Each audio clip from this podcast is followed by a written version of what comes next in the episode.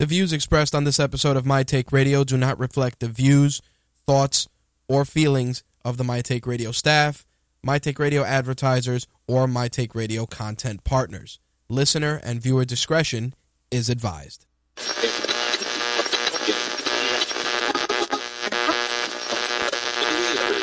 This coverage is live and uncensored, so if you have any small children present, you may want to have them leave the room.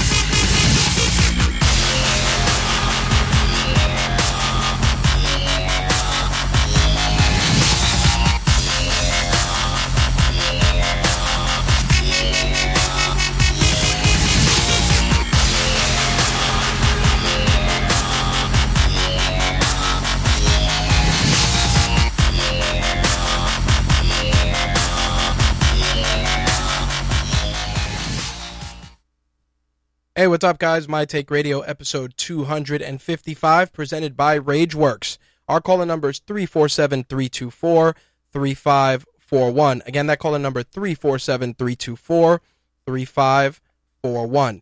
If this is your first time tuning into My Take Radio, My Take Radio is a variety show covering mixed martial arts, professional wrestling, gaming, and entertainment. Uh, it's recommended for mature audiences, so listener and viewer discretion is advised. All right, so if you guys are tuning into the feed on m t r live dot com or g f q live dot t v, um, haven't been able to get a video feed set up with our colleagues at G F Q, but nonetheless, I am recording video on this end, which will be uploaded to our YouTube channel. Again, it's youtube.com forward slash mytakeradiotv or youtube.com forward slash official RageWorks. So either way, you'll be able to listen that way. As always, our Mixlr feed is running on m t r live dot com as well. All right, so we got a lot on deck tonight. We have three M M A cards to discuss.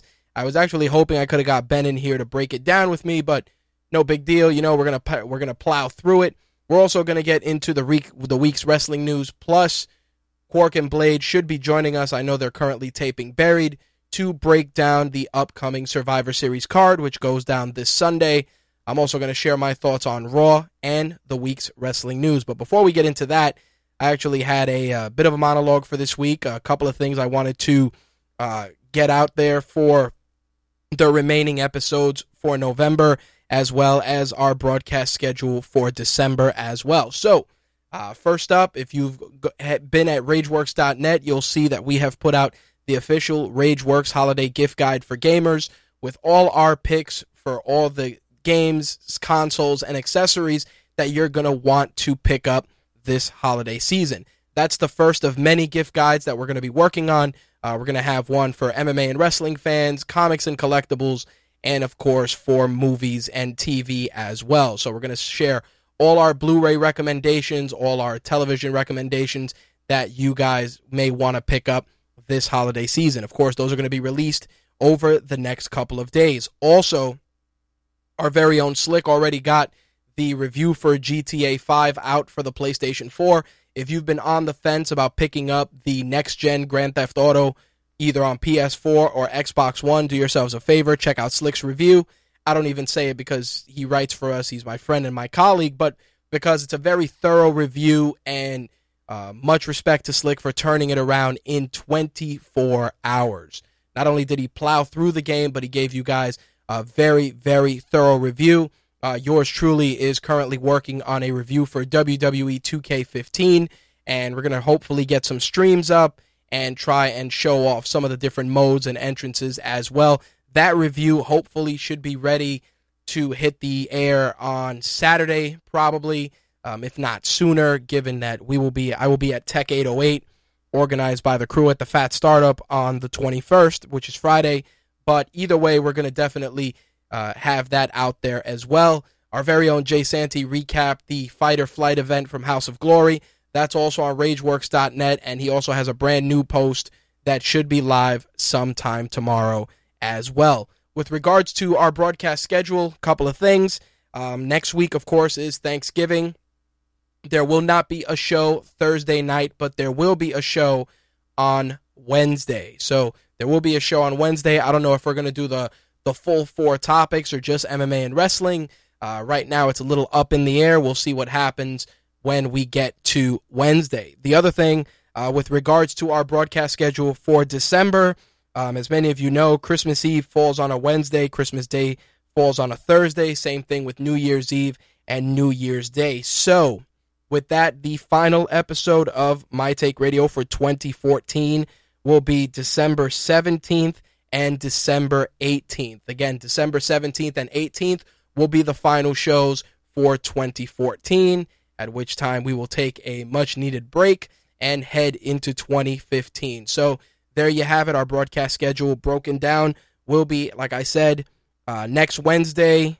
All through December will be fine, with the last episodes of twenty fourteen being December seventeenth and December eighteenth. So definitely mark that down. Also wanted to send a birthday shout-out to one of our listeners, Dark Helmet, who celebrates a birthday today, longtime supporter of the show.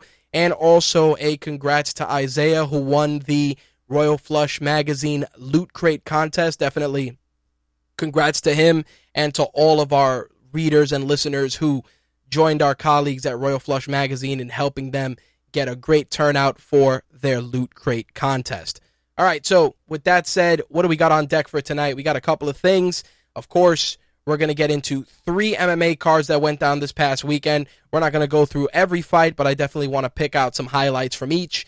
Um, we want to talk about World Series of Fighting, which had a great card, the very, very solid U F C card, and the sideshow that was the Bellator card. As always, we will take your calls, three four seven, three two four, three five four one, if you're interested in participating. Also, we're going to go through the week's M M A news, and then, like I said, on the wrestling side, we're going to talk about Raw, Survivor Series. Uh, Quark and Blade will be joining us to give their uh, Survivor Series picks, and also to update you guys on the current state of Buried and when you guys can expect the next episode. But um, that's pretty much it. Just want to let you guys know. Uh, make sure to check, like I said, our holiday gift guide. A lot of the stuff that's in the gift guide will be on sale for Black Friday from your favorite retailers.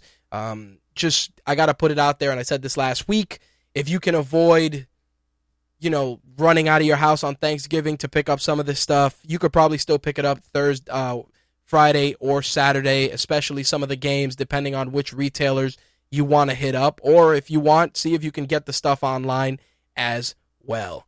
All right, so with that, let's get into this week's M M A news, which we definitely got a lot to dis- to discuss. Let's get that ball rolling.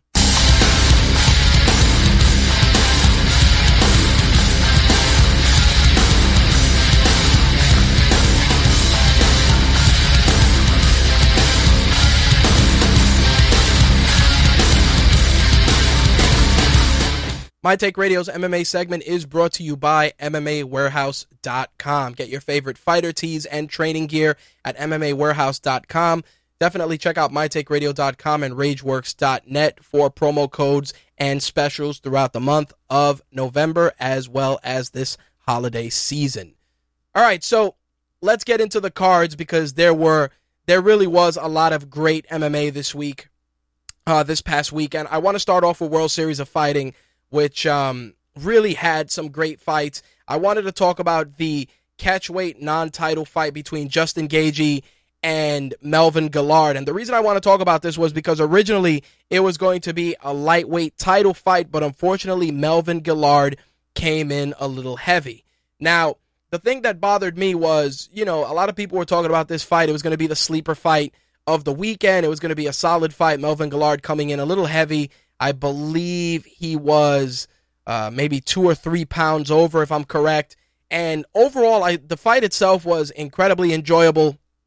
I definitely felt it was competitive and it could have gone either way. I'm very bummed that Melvin Guillard came in heavy, because obviously that killed his chances of getting the lightweight strap for World Series of Fighting. But overall, the fight itself was incredibly solid. I enjoyed a lot of the technique on display. Justin Gaethje, definitely a solid, solid competitor at one fifty-five. And Melvin Guillard always impresses. Crisp, crisp striking at, you know, was definitely front and center from Guillard, but Gaethje definitely, especially, um, you know, in the early goings, was de- was he was, I don't want to say he was winning the exchanges, but he definitely was pushing the pace. Again, I'm sure we'll get a rematch eventually, but Melvin Guillard, I will say, is definitely a a, a bit of a of a bigger one fifty-five. So, I mean, he may want to try his chances at one seventy. Not to say that he can't make the weight cut to one fifty-five, but, you know, fighting at one seventy, and this this is something that I've discussed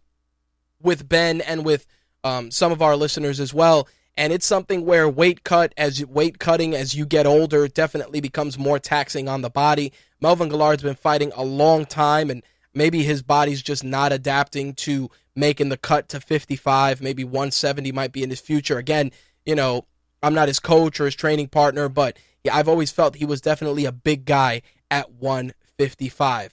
Uh, the title fight between Dave Branch and Yushin Okami was probably one of the fights that that goes up there in my top ten fights of twenty fourteen. Not only was it incredibly competitive, but it was just a, a solid, solid fight. Okami, as usual, comes in to, to deliver a solid performance, but Dave Branch um, was definitely more aggressive, especially in the later goings, at which case Dave Branch closed it out with a T K O in the fourth round on Yushin Okami. Um, the funny thing is, Dave Branch is a guy who's been on the M M A circuit quite some time, and I don't want to say he's under, he's overlooked, but I always feel that people don't give him his just due, and he definitely showed that he can hang with a veteran like Yushin Okami, who whose tenure in the U F C was definitely pretty solid up until the end before he was cut. But still, um, great night of fights from World Series of Fighting. I was very, very impressed. Now, let's switch gears and go into the U F C card, which also was quite good. They actually had some solid fights there. Um, the only thing that I really, really want to get into is the um, women's bantamweight bout between Jessica Eye and Leslie Smith. Now, if you're an, a seasoned M M A fan, you know all about the dangers of caul- of cauliflower ear. And especially if you've seen um, Kimbo Slice versus James Thompson, where Kimbo Slice pretty much detonated the cauliflower ear on the side of James Thompson's uh, James Thompson's head. It was probably one of the most disgusting things you could ever see, because it was incredibly vicious, and the cauliflower ear split to the point where everybody thought that his ear got ripped off. Well, the ladies were definitely looking to set to cement their own highlight reel, and Jessica Eye and Leslie Smith did just that, as Jessica Eye proceeded to explode the cauliflower ear on the side of Leslie of Leslie Smith's head, and it was it was it was it was brutal. Like when when she hit her, um, it was like a just a spray of blood that flew up in the air. And if you look on Facebook and various M M A sites, you'll see the extent of the damage. The doctor definitely had to stop that, um, giving Jessica Eye the victory via T K O. If you see the pictures of Lev of Leslie Smith's ear, it is some real, real scary shit. Uh, do yourselves a favor. If you haven't, look it up either on uh, YouTube. Uh, there's also a Vine clip as well. Uh, Slick, if you can pull it up or you can find a photo of it, I'd love for you to put that in the chat just so people could see the extent of um, the damage that was done. Overall, it was a, a solid fight, an exciting fight, but a fight that ended in just brutal and disgusting fashion.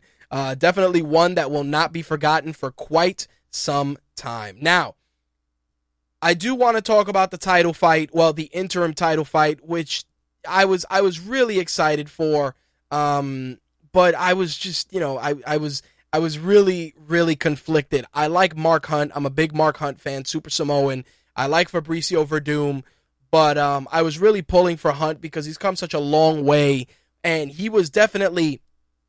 Um, The, had a great showing during his, his fight, but uh, a beautiful flying knee from Werdum catches Mark Hunt, at which point it's academic, and Fabricio Werdum becomes your interim heavyweight champion with a um, T K O and a combination, obviously, of punches into a downed opponent. and my my hopes were just crushed. I mean, obviously it makes a strong case for Werdum, who originally was scheduled to face Cain Velasquez for the heavyweight title, but now we're still going to get that fight, and we are going to unify those belts. I do want to definitely reference Ricardo Lamas and Dennis Bermudez's fight. Um, Ricardo Lamas just obliterated uh, Dennis Bermudez, who was coming in with a with a really solid record um, via submission with a guillotine choke in the first round. And I got to talk about Kevin Gastelum also uh, from The Ultimate Fighter, who came in there and took the fight to Jake Ellenberger, securing a beautiful rear naked choke submission at four minutes, forty-six seconds in the first round. Overall, like I said, it was a solid, solid card. Uh, just, I was bummed that the guys I wanted to win didn't win, but definitely a great weekend overall. Now, I got to switch gears and go to the freak show side of things, and this is why I saved this for last, and it is Bellator Ortiz versus Bonnar. Now, the thing that gets me with this card is that Bellator pretty much changed their entire presentation, borrowing some elements from the old uh, W C W Thunder uh, atmosphere, where you had the three-monitor setup and, you know, the entrance videos and the music, and, you know, it was like the, the rock and rap type of music from, from the late nineties. Again, uh, throwing it back to W C W and, and that era of pro wrestling, that's pretty much what we saw on display from Bellator. It it wasn't totally terrible. Don't get me wrong. I do feel that fans would enjoy a bit of theatricality when it comes to presentations for mixed martial arts. I mean, a lot of people say that about the U F C. If they had a little bit more uh, of a, um, you know, like the like the big Jumbotron entrance and, you know, to coincide with the music, it would just add a little extra. I'm not saying that you're going to do pyro and crazy shit like Raw or SmackDown or W C W, but at least, you know, take a little more time to to step up that production, to give those fighters a little bit more of a way to connect with the fans. I mean, the first opening fight, King Mo took on uh, uh, Joe Vedepo, and it was a it was a, a competitive fight, but you kind of knew that King Mo was just on another level, and he was uh, pretty much had that guy staggered on his feet in the third round, securing a T K O, thirty-nine seconds in the third round. King Mo pretty much was dominating every round of that fight, and again, the performances and the entrances were unique, and they got people talking. I know a lot of people were sending me text messages and tweets about it, and, you know, I was also sharing my opinions on social media, but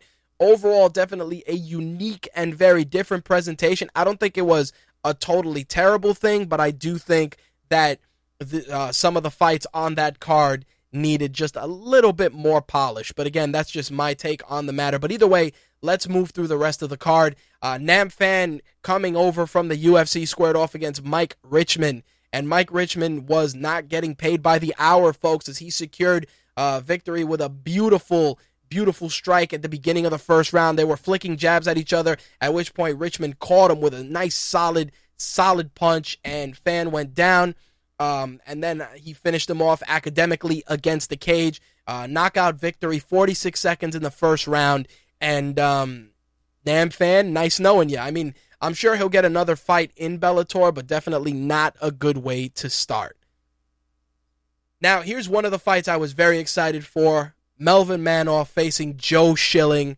Uh, both guys, hitters, incredible strikers. Melvin Manhoef is one of my favorite fighters. I got to thank Um, Bloodstained Lane for putting me on to the, to this particular fighter. I actually looked up all his fights once I started seeing more of him, and I just became a huge fan. This guy has incredible intensity, comes in there ready to bang with anybody that they that they put in the cage or in the ring with him. He's a tremendous fighter, but I gotta be I gotta be honest when I tell you, as aggressive as he is, it's either a beautiful finish or a beautiful loss. That's that's how it goes. Melvin Manhoef either goes out on his shield like a warrior, or he comes in there uh, ready to seek and destroy, and this fight was no different. Both guys, like I said, incredibly talented strikers. Uh, beautiful exchanges, too, especially from Melvin Manhoef in the early going, but um, when they exchanged after being on the ground briefly in the second round, the... The exchange definitely did not go in Melvin Manhoef's favor, as he ate a hard left shot, at which point he pretty much planked as he fell to the canvas. I was I was horrified and I was bummed out because, like I said, big fan of Melvin Manhoef, uh, but Schilling definitely nasty one-punch knockout power. Um, good night, Melvin. That's all I could say. Uh, Joe Schilling via knockout, thirty-two seconds in round two. Again, I'm gonna I'm gonna continue being a Melvin Manhoef uh, fan because I like that he goes out there and he's just willing to go out there and trade with anybody, win, lose, or draw. It was funny that Bellator showed Melvin Manhoef knocking out Mark Hunt in Japan because obviously it was, number one, a veiled jab at Mark Hunt. Number two, it showed the incredible power that a guy that Melvin Man like a guy like Melvin Manhoef has, because that power against the guy that was huge, it had to have been at least a hundred pound difference between him and Mark Hunt, and that level of power is just it's just disgusting. Again, I can't stress enough, this is a guy that goes out there and he either wins dramatically or loses dramatically, but it's always a pleasure to watch him fight. I put him up there with guys that like Vanderlei, Rampage, just guys that when when they go out there, well, not Rampage now, but Rampage in the old days, and Vanderlei, of course, they go out there ready to strike. They don't give a shit. Win, lose, or draw, they're going to sling leather until it's over and one guy's dead, and you got to respect that. But again, a great fight. Now, on the title side, hold on a second. What the hell is that? I thought that was me. I thought that was a little sound bleed on my end. It was just a little background noise.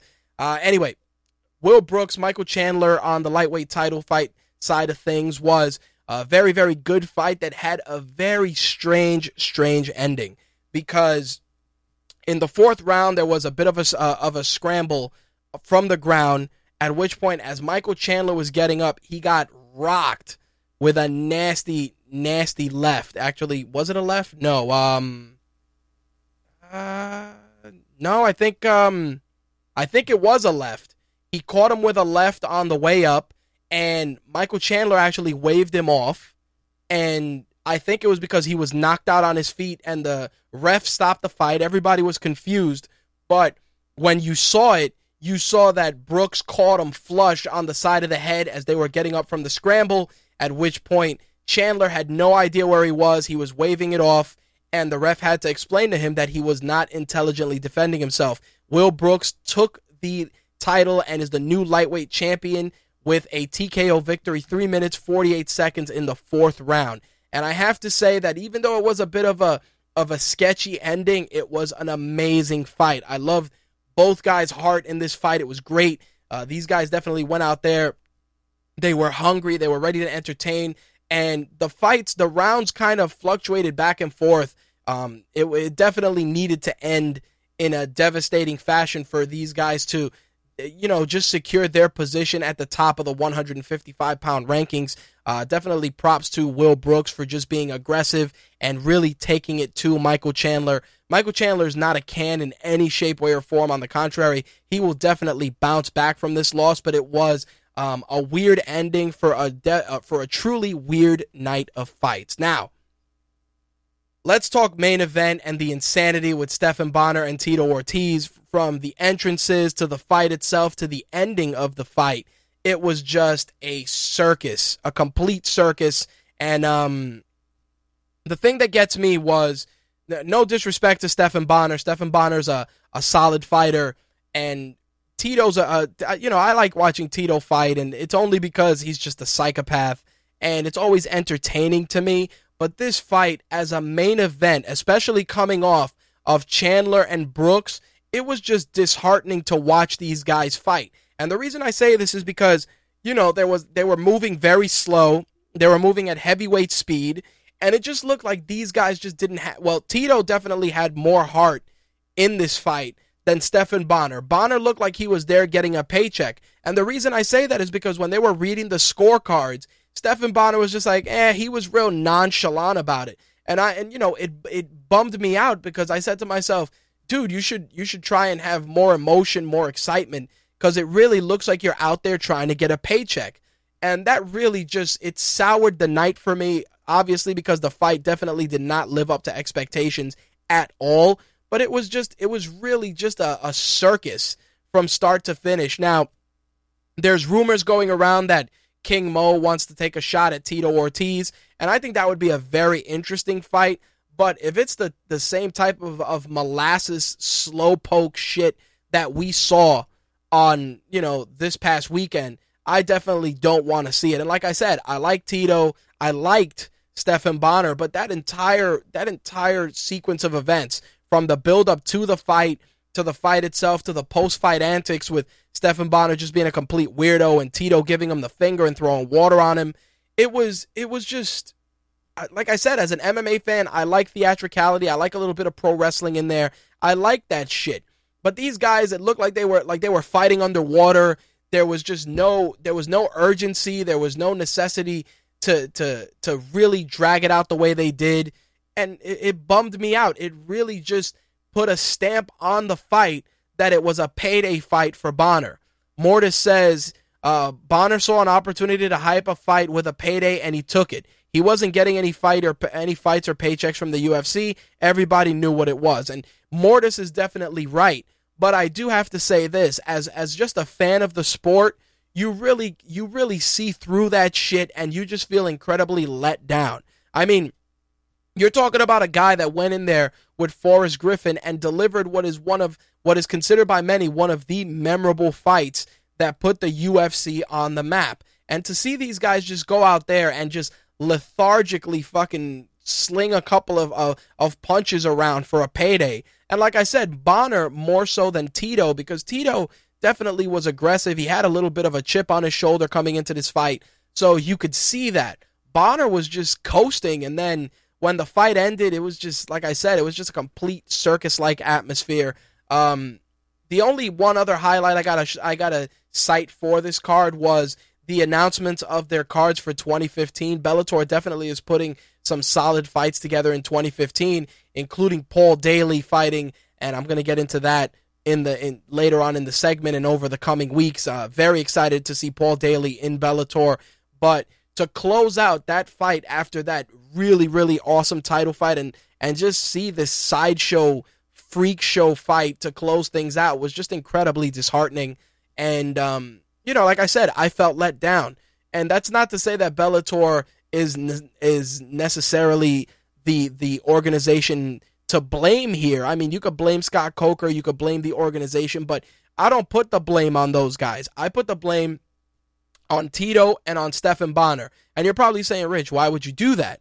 And the reason I put the blame on these guys is because both guys are are showmen. They know they wanted, they got to go out there and put on a spectacle, a solid fight. And it just looked like they just couldn't be bothered. Like I said, uh, Bonnar more so than Tito.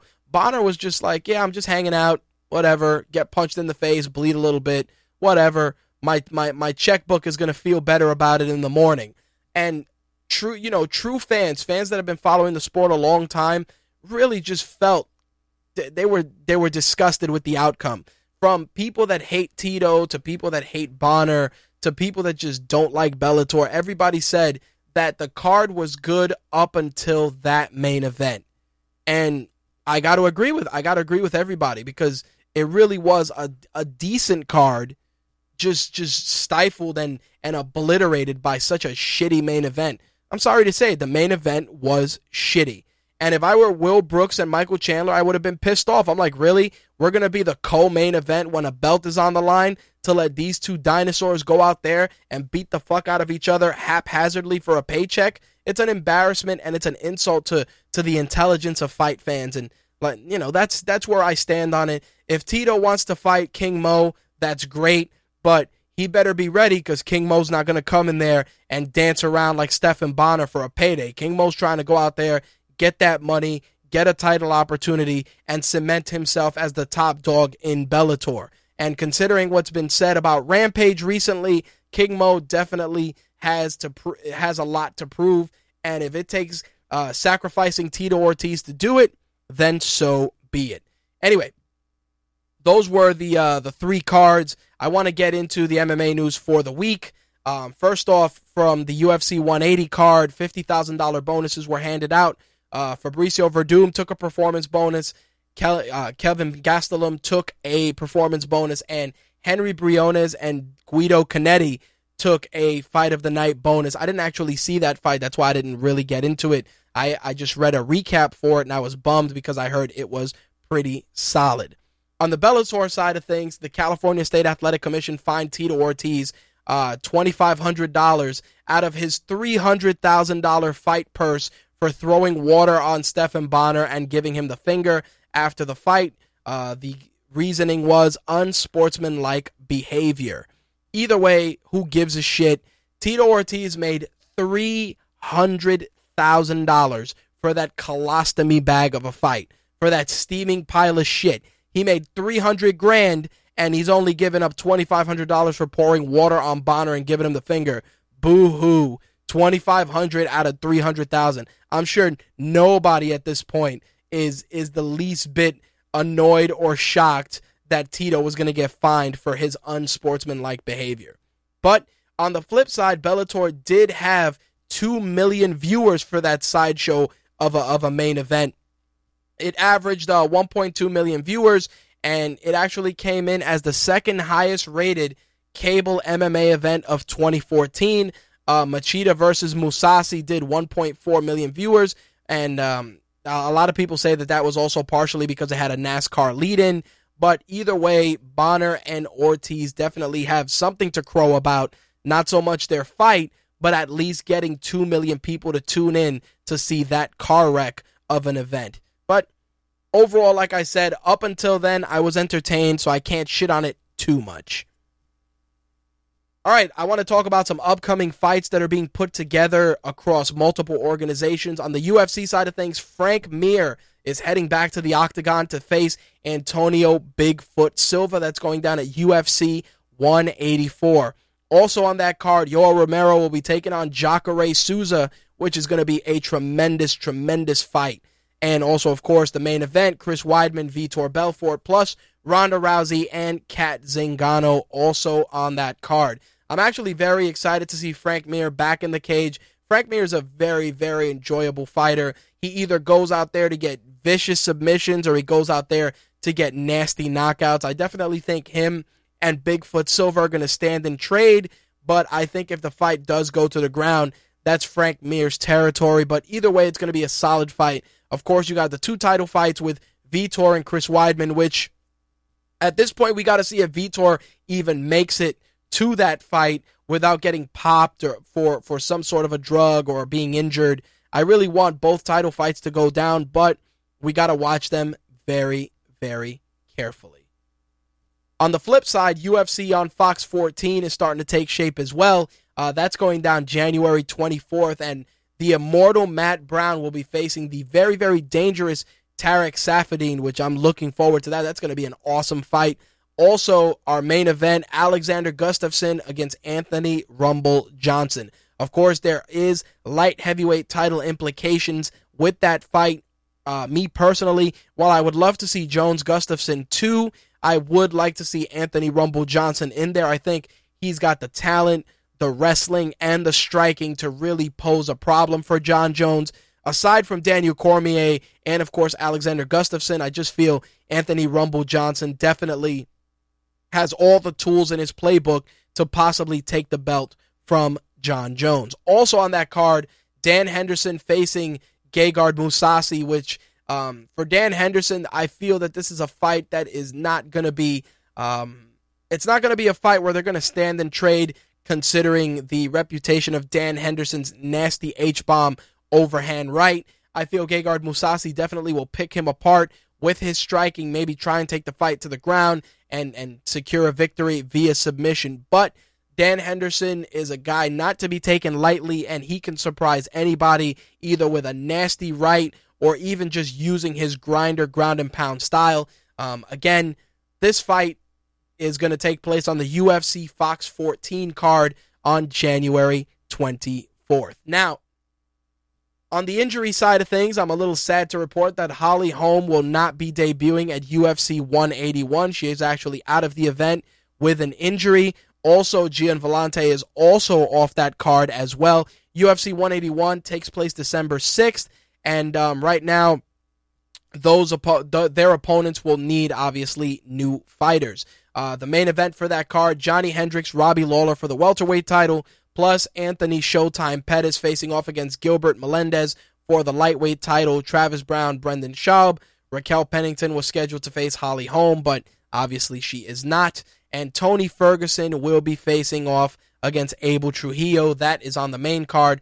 The prelims, of course, will be on Fox Sports one with a uh, prelim main event of Uriah Faber taking on Francisco Rivera, plus New York's own Eddie Gordon, winner of The Ultimate Fighter, taking on Josh Salmon, and also the return of Todd Duffy, who will be facing Anthony Hamilton. Again, the prelims will be on Fox Sports one with a start time of eight p.m. Eastern Standard Time. Now, as I mentioned earlier in the segment, Bellator made some fight announcements for the next couple of months going into twenty fifteen.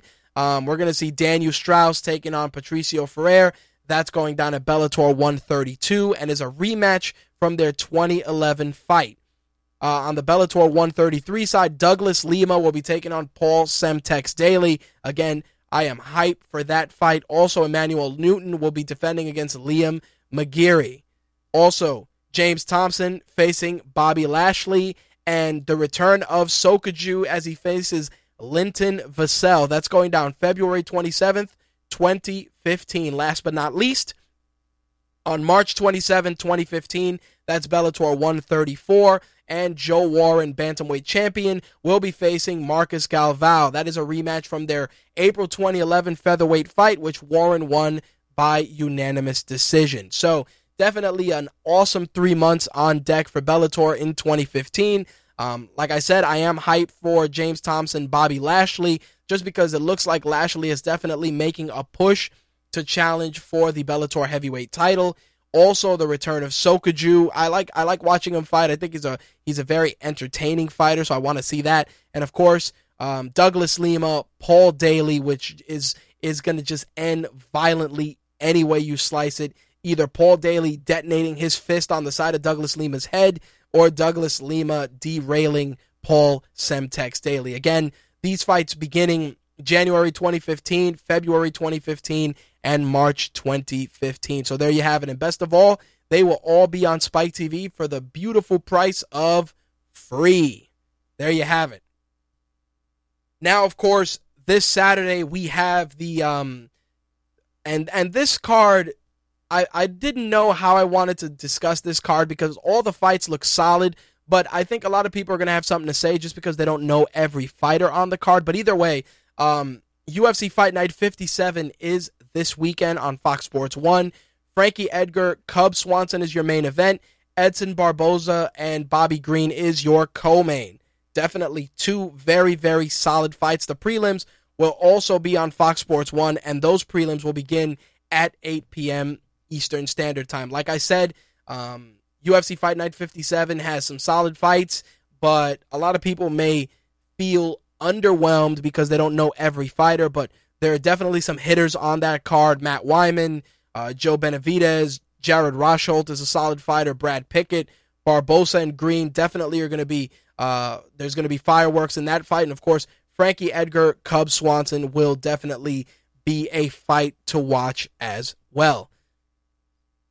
Now, this earlier this week, the U F C dropped their uh, Time Is Now press conference, which um, Tommy Tohold had a lot of fun with, and I actually watched it. I was going to put it on the site, but as as the event got closer, I realized that they weren't really announcing anything groundbreaking. On the contrary, they were just um, reminding us of the fights that we were looking forward to seeing. Of course, U F C one eighty-two, Jon Jones, Daniel Cormier, co-main, Donald Cerrone, and Miles Jury. That's going down January third. U F C Fight Night fifty-nine at the T D Garden in Boston, Massachusetts, January eighteenth. Conor McGregor facing off against Dennis Seaver. Of course, Seaver and McGregor were at the event. Of course, the crowd was super into Conor McGregor, who I think is a uh, very entertaining and enjoyable fighter, and this will definitely be a test for him. The co-main on that card is Ben Henderson facing off against the always dangerous Eddie Alvarez. Meanwhile, January twenty-fourth, U F C on Fox fourteen, Alexander Gustafsson, Anthony Johnson, the co-main, of course, Dan Henderson and Gegard Mousasi.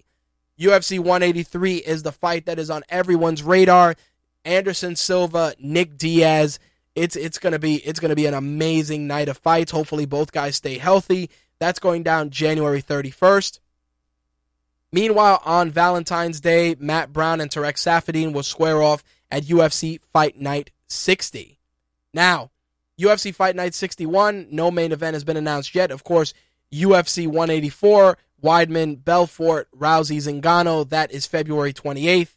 And, of course, they announced the remaining cards all the way through, but uh, no main events or co-mains have been announced as of yet.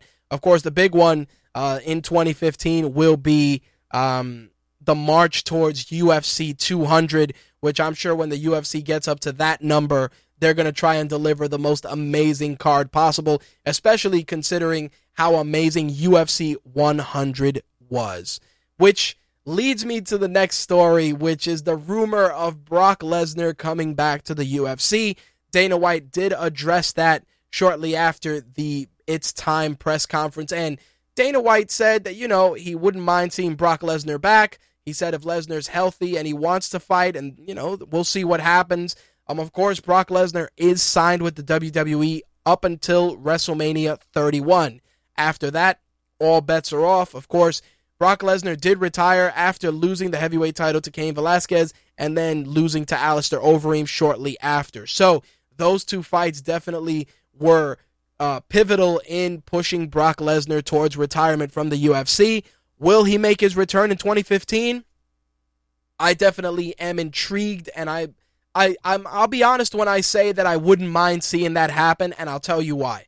As Brock Lesnar carries around the W W E Championship right now and does absolutely nothing with it but sit home or possibly wear it to hunt deer in the forest, I've realized that Brock Lesnar, it, he never fully commits to anything.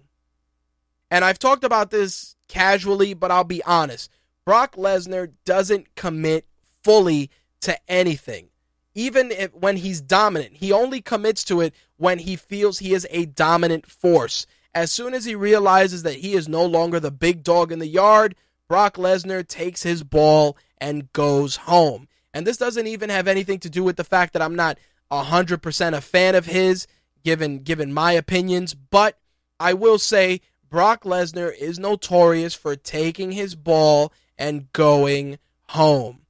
When he didn't want to do the W W E schedule in his early run, he left, and, oh, I want to play in the N F L.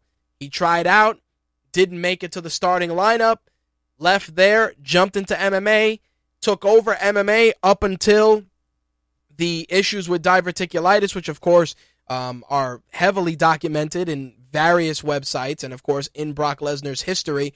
But in addition to that, just even after that, when people spoke of Brock Lesnar's training camps and how he approached fighting, he definitely did not approach it the way most fighters do. On the contrary, there's there's numerous news stories that you can find about people saying that Brock Lesnar didn't like to get hit in the face. And sure, any of us can make a case that none of us like to get hit in the face. But again, it's all about how you adjust. I mean, you know, Mike Tyson said it best. You know, everybody has a plan until you get hit in the face, and it's one hundred percent true. But in Brock Lesnar's case, it's he never went out of his way to overcome that. And I think that was a big factor psychologically in him not being at the top of his game in the sport of mixed martial arts. Of course, diverticulitis is, is definitely the big factor there as well. But I'll be honest, Brock Lesnar does not commit one hundred percent to anything. Even his current run in the W W E is not one hundred percent commitment because he's working a set number of dates, he hasn't defended the belt, he's not showing up on television as he should, and obviously this is partly because of his contract and the dates that he structured, but as the champion of the organization, he definitely should have a bigger role in promoting the company, much less the events. Now, if he makes his his return to M M A and he does come back to the U F C and he dedicates himself, I do feel Brock Lesnar can go down as one of the all-time greats. But again, he needs to go to a legitimate camp. He does not need a camp full of yes-men. He needs to go to, you know, Jackson Winklejohn or any of the Black Zillions, whatever the case may be. He needs to go to a legitimate training camp where they don't hold his hand and he doesn't think that he's the only special guy there. That's one of the reasons why he was not successful. Too many fucking yes men. And I say the same thing about B J Penn. I like B J Penn. I'm a big fan of his. But in the later part of his career, too many motherfuckers holding his hand and not enough people sitting him down and telling him what time it was. Brock Lesnar's the same way. I think the only guy that could sit down with him and tell him how real shit is is Paul Heyman. And considering that Paul Heyman's in the W W E right now, I sincerely doubt that Paul Heyman's going to leave W W E to go with him to the U F C and do all his talking for him. I have my doubts. But I'll be honest when I say this. If a, is, if a healthy, motivated, and dedicated Brock Lesnar jumped into a legitimate training camp, he would be a fucking problem. Period. He would be. His wrestling pedigree, his amateur wrestling background is tremendous. The strength that he has is great. But again, needs to be one hundred percent committed. If he goes in there half-ass, he's going to get destroyed. Way too many way, way too many heavyweights that are there are way too many dangerous heavyweights going, you know, running running roughshod through the U F C right now. That's not even counting guys that Brock Lesnar did not face. You know, we're talking about hitters like, you know, Junior Dos Santos, uh, Stipe Miocic, guys that are that are that are talented guys that are uh, you know, a far departure from the guys that Brock Lesnar fought. Again, it is a murderer's row in that heavyweight division. But if Brock Lesnar thinks that he's going to come in there and he's going to plow through some guy and not get tagged, he is an idiot. Not to mention Frank Mir is still there, and that's a huge payday. Brock Lesnar, Frank Mir would be a huge payday. But, again, if he's not motivated, not dedicated, and not dialed in, he is going to fucking fail. Simple as that. So I did want to close out with, um, and, and this is something that I'm not shocked about in the least. Um, Rampage put out an interesting tweet, and he said, just a thought, I've learned a big lesson in life and business. Sometimes you should just stay with the devil you know at U F C. Now, a lot of people are saying that after the departure of Bjorn Rebney, the novelty that was Quentin Rampage Jackson lost its luster. And as such, Quentin Rampage Jackson is extending an olive branch to the U F C. And it it, it really pains me to say this, but I, I'm a huge Rampage fan. I got his shirts. I got his, his Round five collectible. I've watched all his fights. I own most of his fights. And it just, the Rampage that I've seen fighting is not the Rampage I remember. And this is a Rampage that wants to go out there and wants to box. And that's not that's not something I give a shit about. I want the Rampage that would drop people on his head, just be a complete lunatic out there. This Rampage, he's there's still shades of the old Rampage in there, but this Rampage just complains way too fucking much. It's like, the U F C doesn't treat me right. Then you go to Bellator. Oh, I love Bellator. Bellator is awesome, blah, blah, blah. And then Bjorn Rebney leaves, nobody's kissing your ass, and then, oh, I want to stick with the devil that I do know. And it's it's absurd. I mean, Dana White has said that he would welcome Rampage back, but let's be honest at this point. It's like, does anybody really give a shit? Is he a draw? Because that's the whole thing. I mean, yes, the U F C has a vacuum of big stars, but is Rampage enough of a draw to get people interested? Don't get me wrong. I like Rampage, and I'll definitely support him wherever he goes, but I get frustrated with the, with the fucking flip-flopping that he does. It's like, dude, go out there. Your bread and butter's your wrestling. Use that shit. Dump a motherfucker on his head. You want to go out there and stand and trade? That's great. But your background is wrestling. Cut the bullshit. And that's me speaking not as a as a pundit or a, or a, you know, a personality. It's me speaking as a fan. I want to see Rampage succeed. I think he's still got gas in the tank to to make a good drive at two oh five. And he probably could do it in Bellator if he applied himself and he just got his shit together. Too many things are going on. Too many distractions. Reality shows and all this shit. Dude, go out there, drop people on their fucking head or or knock people out and, and get back to, get back to, you know, the gold standard that you were. Nobody wants to hear you fucking complaining. As much as people complain about Tito, it's like Rampage is becoming the same thing. And I don't want that. I don't want to say, yo, Rampage is like Tito, because that's the worst thing you could say, but it definitely is what's happening.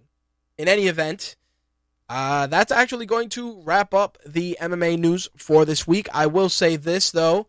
Um, you know, the card on deck for this weekend looks very solid. If you need any reasoning to watch it, definitely Cub Swanson, Frankie Edgar is worth that alone.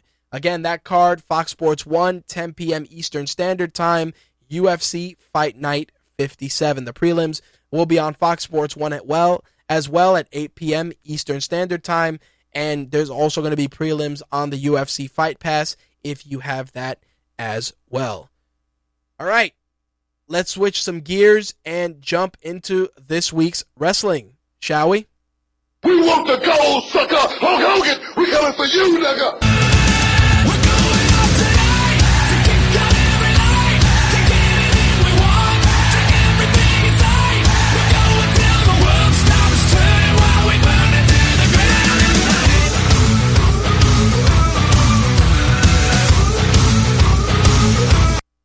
As always, My Take Radio's wrestling segment is brought to you by W W E Shop dot com. Use our promo code W W E Save ten to save ten dollars on orders over seventy dollars or more. For those of you that want to participate in this week's wrestling segment, once again, our call-in number three four seven, three two four, three five four one. Again, our call-in number three four seven, three two four, three five four one. I know our very own Quark and Blade will be joining us to share their thoughts on the week's wrestling news. Well, before we get into it, though, I do want to talk about uh, one thing that really picked up some steam, and considering that twenty fourteen is almost over, um, I definitely want to address this, and that is the fate of T N A. Now, as many of you know, our very own Jay Santee would do the live blogs for T N A Impact, and I would share my thoughts on the broadcast as well. Well, couple of reasons why we haven't done that. Number one, uh, my work schedule has not allowed me the opportunity to set up the live blogs. But number two is that there is way, there are way too many conflicts Wednesday nights with my D V R to actually tape Impact. I actually end up watching it after, um, you know, either over the weekend or, um, you know, just definitely not live. So it's an incredible disservice to try and force a live blog or or put Jay out there to work on Impact if neither one of us or are invested as much as we should be on the product. And um you know, it's it's it's crazy that Impact started off so well and it's picked up so much steam, but between all the issues with T V deals and wrestlers' contracts not being renewed,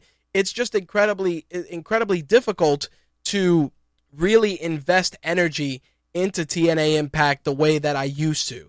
And I know they're moving, and that's great, but, you know, it, it's just, I think it's just too little, too late. But in any case, I know that Slick told me that Quark is on deck, so let me bring him on, and we can get that ball rolling, at least on the Raw side of things. Captain Quark, are you alive? I do not hear the captain. I know he's queued up, but I don't hear him, so maybe he hung up. Possibly. Slick, are you there? Yeah, man.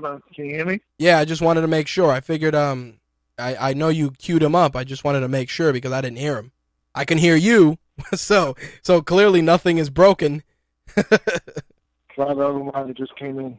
All right, I'll let you uh, screen that one. Let me try it again. Quark.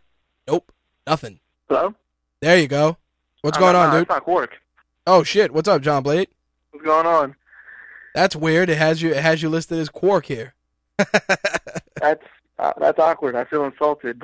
That's all right, dude. I know Quark definitely said he was coming. We just uh, we just wrapped up the um, the Buried show. But he definitely said he was coming in. All right. So um, you guys are starting your second season. Congratulations. Um, thank you. Just thank a you. just a brief teaser for the listeners. What do you guys got on deck for this latest episode? Uh, we t- uh, we talked the usual uh, Buried. Um, Buried booking. We talk. We, we give our predictions for Survivor Series, and we just go over uh, random wrestling topics that come up to mind. It's it's the usual madness. There you go. Um, and I know it was, the, it was a lot. It was a lot of Survivor Series talk, and um, yeah, I took up the most of it. I don't want to release too much. I want to give people. I want to give people something to listen to.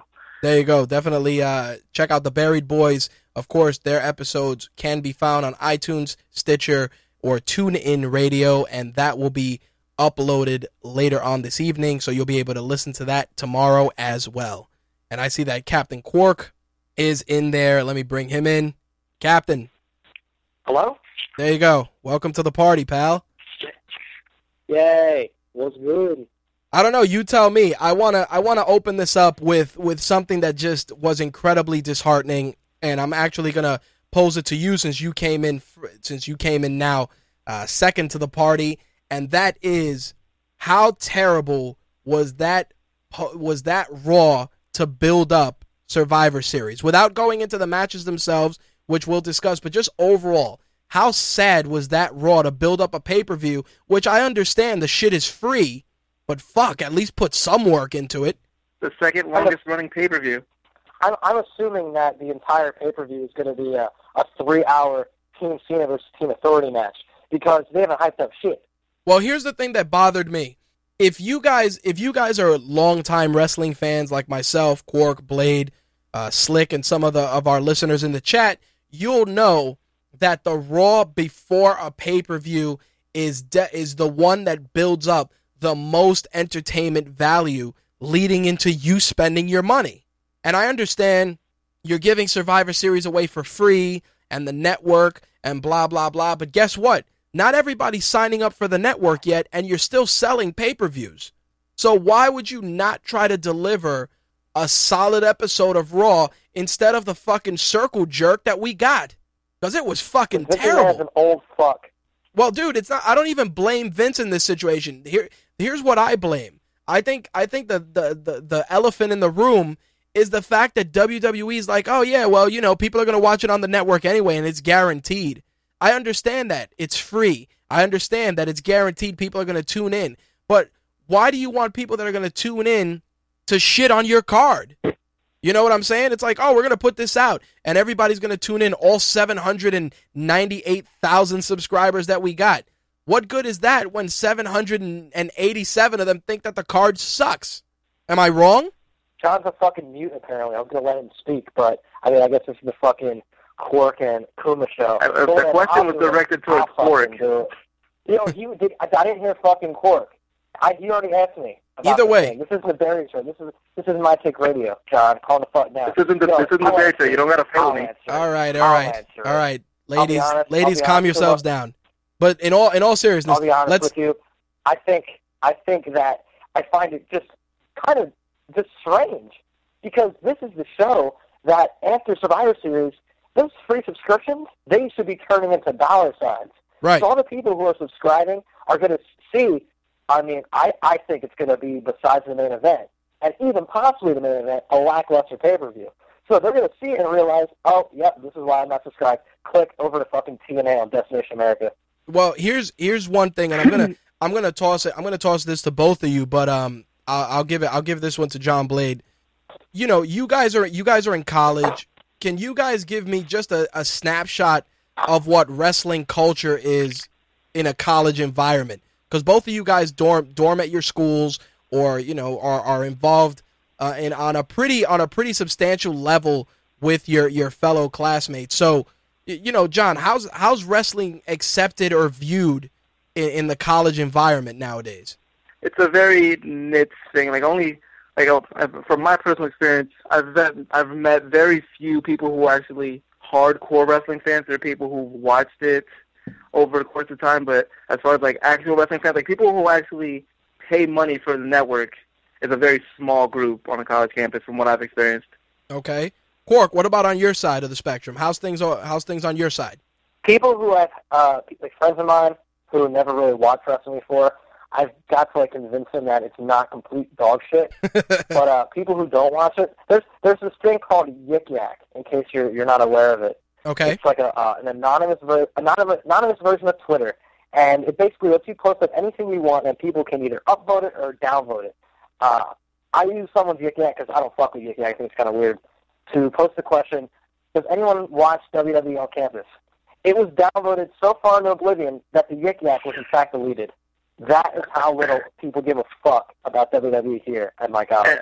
Well, the thing with that is when you tr- when you try to get people interested and when you try to show them So, yeah, this is actually really interesting. It's really hard to when you're putting on, like, shitty shows. Hey, well, I'm glad I'm glad like, you... you, br- you like, no, go, go ahead. I'll let you finish. On. It's it's like, it's like you need, like, a like a big-ticket superstar to or a big-ticket t- match to get people who aren't regular wrestling fans to actually pay attention and enjoy the product, and that's just not something we're getting. Well, the, the one thing I've seen, and it's become something that's that's that's commonplace, and even Mortis mentions it in the chat, he goes, the people I meet watched it during the Attitude Era and then stopped watching it a few years ago. And that seems to be the trend that I am noticing. And the reason I ask is because we're all in different demographics, whether it's eighteen to thirty-four, uh, thirty-four and up, whatever the case may be. And everybody I've uh, I've spoke to, whether they're in eighteen to thirty-four, thirty-four and up, or even under eighteen, have said the same thing. They're like, hey, it was really good in the nineties. And then the P G era kind of messed things up. But even though the P G era is definitely a factor in its lack of success, you can't blame it completely because the wrestling should redeem that. Yeah, you know? Because with the Attitude Era, they're, they're like with the Attitude Era, Attitude Era wasn't that good from like a wrestling standpoint. Any most actual wrestlers will tell you that. It's just like it was lightning in a bottle. Sex on T V for the most part. Yeah, well, it, it was it's lightning just, in a bottle. It's just, yeah. I can- If I can interject, I'd like to say that uh, people who bitch about the P G era need to go back to around like two thousand nine, two thousand ten, yep. when I started watching. Wrestling has definitely improved tenfold, I'd say. And I'm I'm going to be in the fucking minority. I prefer wrestling now to the Attitude Era. I can I mean you can put me in front of a, a fucking firing squad, and I'll still say it.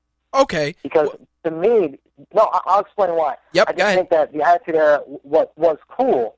And I, I think some of the things they did were innovative. But I found that, not found, but I believe that back then, it was a lot easier to get away with things. So nowadays, sure, they might be P G, but they have a lot more things to consider on how do you make the product smarter. So sure, people might say, oh, it's, this is bullshit, you know, Grumpy the Cat, Larry the Cable Guy. But for other things like that, they're still doing things right. They have to be smarter in the way they book things. They can't just throw a girl out. They can't throw a fucking Sable out and, and have her be half naked. They can't have New Age Outlaws trying to be Bill Clinton. No, they need to be smarter with what they're doing. And to me, I respect that more than the sex of the sex sells attitude of the Attitude Era. Well, you, you pose you pose a very you pose a very very solid argument, and, and I actually I actually gotta gotta give kudos to you for for putting it in that perspective. And it's true. I mean, there was a crutch In, in, in the in the nineties and into the two thousands, where it was easier to curse, throw naked chicks on T V, and, you know, it would work. And between that, there were so there were also a ton of memorable moments.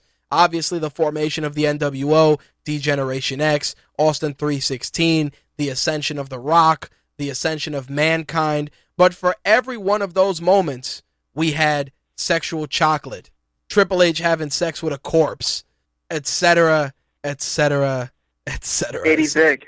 Katie Vick. So, you know, when you look at that stuff, you realize, you're like, oh, you know, there was a lot of awesome shit in the Attitude Era, but there was a lot of garbage in there, too. On. What was that? Mae Young's hand. Exactly, but that's what I mean. But when you look at Mae Young's hand and you look at that stuff, we look at it and we laugh. But the but the funny thing is that that was what was entertainment back then. That's the crazy part. It's like you watch it and you're like, wow, that's that's that's so stupid. And you realize that somebody, including most of us, were tuned in at nine thirty or ten o'clock to watch Mae Young squirt out a hand. Like, we were tuned in to watch that shit. Locked and loaded, no D V R. No, you know, we were we were taping shit to cassettes. No D V R for that shit. It was us genuinely flipping over from Nitro to see Mae Young pop out a hand or Gold. I mean, I'd, I'd flip to anything if I was watching Nitro, but that's just me. But but no, but I'm just saying that that back then that was the entertainment and there was no out. And I say this in the sense that the D V R nowadays is our trap door because if something looks like complete shit, we just hit fast forward and move along. During the Attitude Era, we had no out. It was like, fuck, we gotta watch that? Damn. Like, we were stuck. Now there's an out. And we kind to, of forced ourselves to enjoy things. Exactly. And to go with what with what Quark was saying, you were you were tasked to be smarter now versus then. When you watch wrestling back then, you watched and it was mindless entertainment. Now you gotta you gotta put some thought into it, and you gotta kind of take out moments that you like. I mean, I know a couple of guys that they'll be like, dude, how do you still watch that shit? And they and they say, I know you watch it for work, but how do you still enjoy it? And the reason I say this is because I find enjoyment not only in the horse shit, but the good shit. And you guys can vouch for this as well with, with Buried, both in column and in show form, that even a terrible show has something to talk about.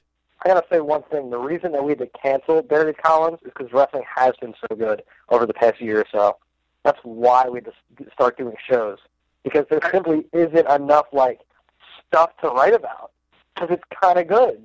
I mean, sure, we could go on and on about fucking Grumpy the Cat, but I mean, you can only do that for so long. Right, and that's and that's what I saw. You know, for for for all the shit about Grumpy Cat and how terrible that was, and I agree, it was it was god awful. I will say that there were redeeming moments, like Damian Mizdow. Damian Mizdow continues to steal the show every fucking week. Every week. And it's just like, this guy, they said, hey, you're going to be the Miz's stunt double. And if you would have told that to any other guy that wasn't invested into trying to succeed, they'd probably botch it and it would be shit.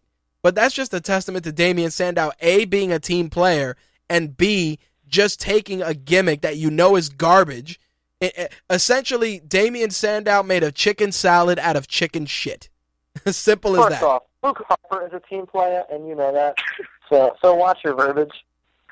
I, I think it's kind of hard to be to for there to be like too many cat, just like casual wrestling fans now with the way things are, because most things that we enjoy are like long, interesting feuds and storylines, or like really well done matches. It's like like except for like maybe Ryback or John Cena for casual fans. Is this there's there's no you're not going to tune in one day and be like, man, this is awesome, want to watch it every week. It's it's I think it's difficult for a person to just decide, yeah, I'm just going to watch wrestling because this one show was really good. Yep, the way you... things are, everything is long, thought, drawn out, and that's what that's what the best things are. They're the, they're the long they're the long stories. Well, you know what's funny? Mortis in the I chat. Think... mentioned a match that I that I'm glad he brought up: Tyson Kidd, Cesaro, and Dolph Ziggler. If I were a first-time wrestling fan and I tuned into SmackDown and I saw that match, I'd be sold. And again, these are three guys that aren't quote-unquote main eventers, top of the food chain guys. These are hard-working mid-card guys that are trying to make it work. And I'm glad he brought it up, because it's those guys that sell you on the product. Yeah, the John Cenas, the Rybacks, they keep you, but it's the wrestling that gets you. It should, because that's why you. That's what it's called, wrestling. It's not called fucking male spandex theater. I mean, it is, but it's not. Am I wrong? And, and what sucks is you got guys like no, you, but you got those guys doing just doing shit. It's like Cesaro. Cesaro's biggest moment he's had recently, besides that triple threat match, was him walking out. It's like, besides that, what memorable thing is this is all done? It's like, oh man, I'm walk out. I'm on Team Cena. Yeah, no, I'm not. And it was awesome. He shaved his head but... bald. He shaved his head bald. That's memorable to me, damn it. It's well, this new cow gimmick is his most memorable thing. Well, before yeah, before we Tyson Kidd, and the spotlight's on it. The spotlight's on his bald head, and he just he just angles it right, and he's blinded for a week. Well, before I, before we break down Raw, I do I do have to say this. Um, Cesaro is probably one of the few guys that has come up that everybody feels deserves to be more prominently featured. I think it's pretty much unanimous. Everybody asks, they go, yo, why isn't this guy on T V more? And it's true. He's one of the few guys that we can unanimously agree. It's like, yo, why isn't he getting more of a push? Same thing with Damian Sandow. You know, like, yo, why isn't this guy just getting getting let it, people letting him rock and roll? I I have to save my thoughts for the Buried show. There you, you go. That already. Fair I'm, enough. I'll be honest with you. Go ahead. Oh, there you're going to keep going. Um, no, I'm done. I got nothing, uh, John. I, I, said yeah, my, yeah. I said my piece. Yeah, you, you pretty much hit the nail on the head. It's like everyone knows Cesaro's the guy. He's got he's got the look. He's got the moves. His matches are good. Uh, his mic is his mic skills are passable, but he he deserves a lot more than what he's getting.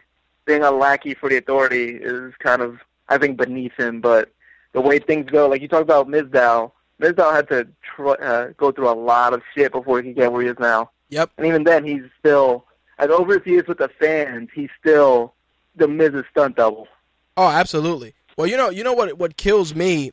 That opening segment of Raw, I've realized that the opening segment of Raw validated why we need to get rid of the authority for the foreseeable future, because I'm fucking tired Fuck of you. It.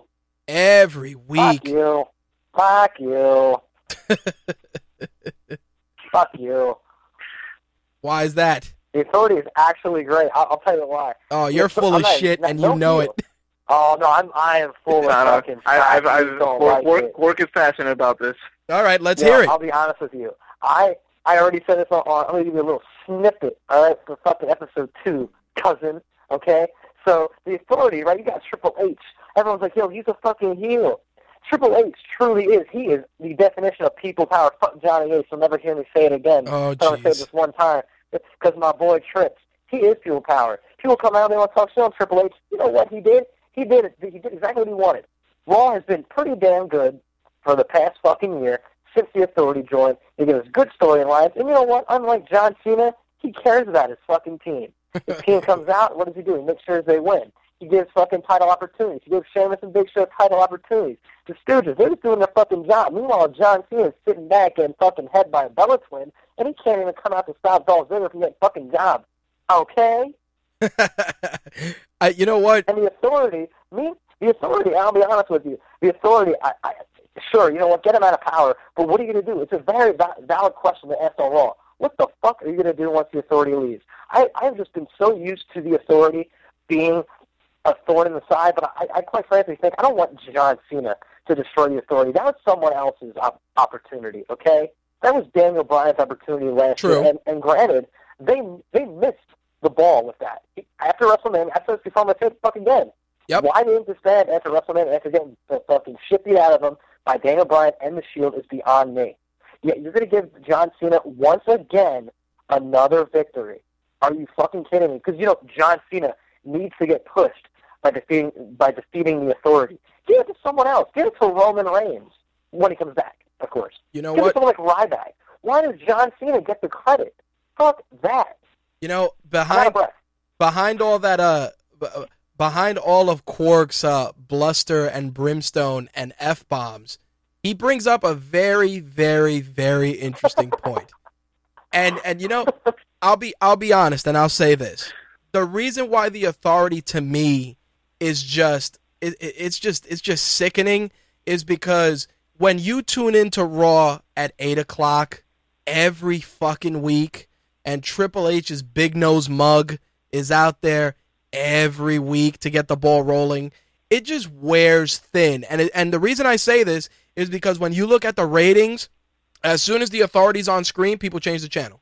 These are these are the facts. In, in the words of Tyson Kidd. Facts, you know. So, looking at that, the authorities had their they've had their run, and what I'm saying is, why can't you? The authority loses. Vince comes in and he goes, you know, I need a non-McMahon to run Raw, and why don't they just Bruce let F. what? No, why don't they just let Paul Heyman run Raw? Because that would be too good. And Brock Lesnar would be his insurance policy. Every time somebody picks on the G M, Brock Lesnar just comes out and kills him dead the next week. Instant feuds. No. Here's, here's the thing. The booking you just gave is makes some of the sense. Greatest booking I've heard today. As a matter of fact, I'm crying. You would also have to pay Brock Lesnar to show up. No, no, no, no not, not even that. Not Let even that. Let, let me, Quark, before you, you, you give your, your point, here's here's what I was going to say. You, you go Monday night. Vince comes out. He goes, well, you guys lost. And it's like, you're out of here. Triple H back to W W E headquarters. No more active matchmaking capabilities on Raw. Stephanie, you too.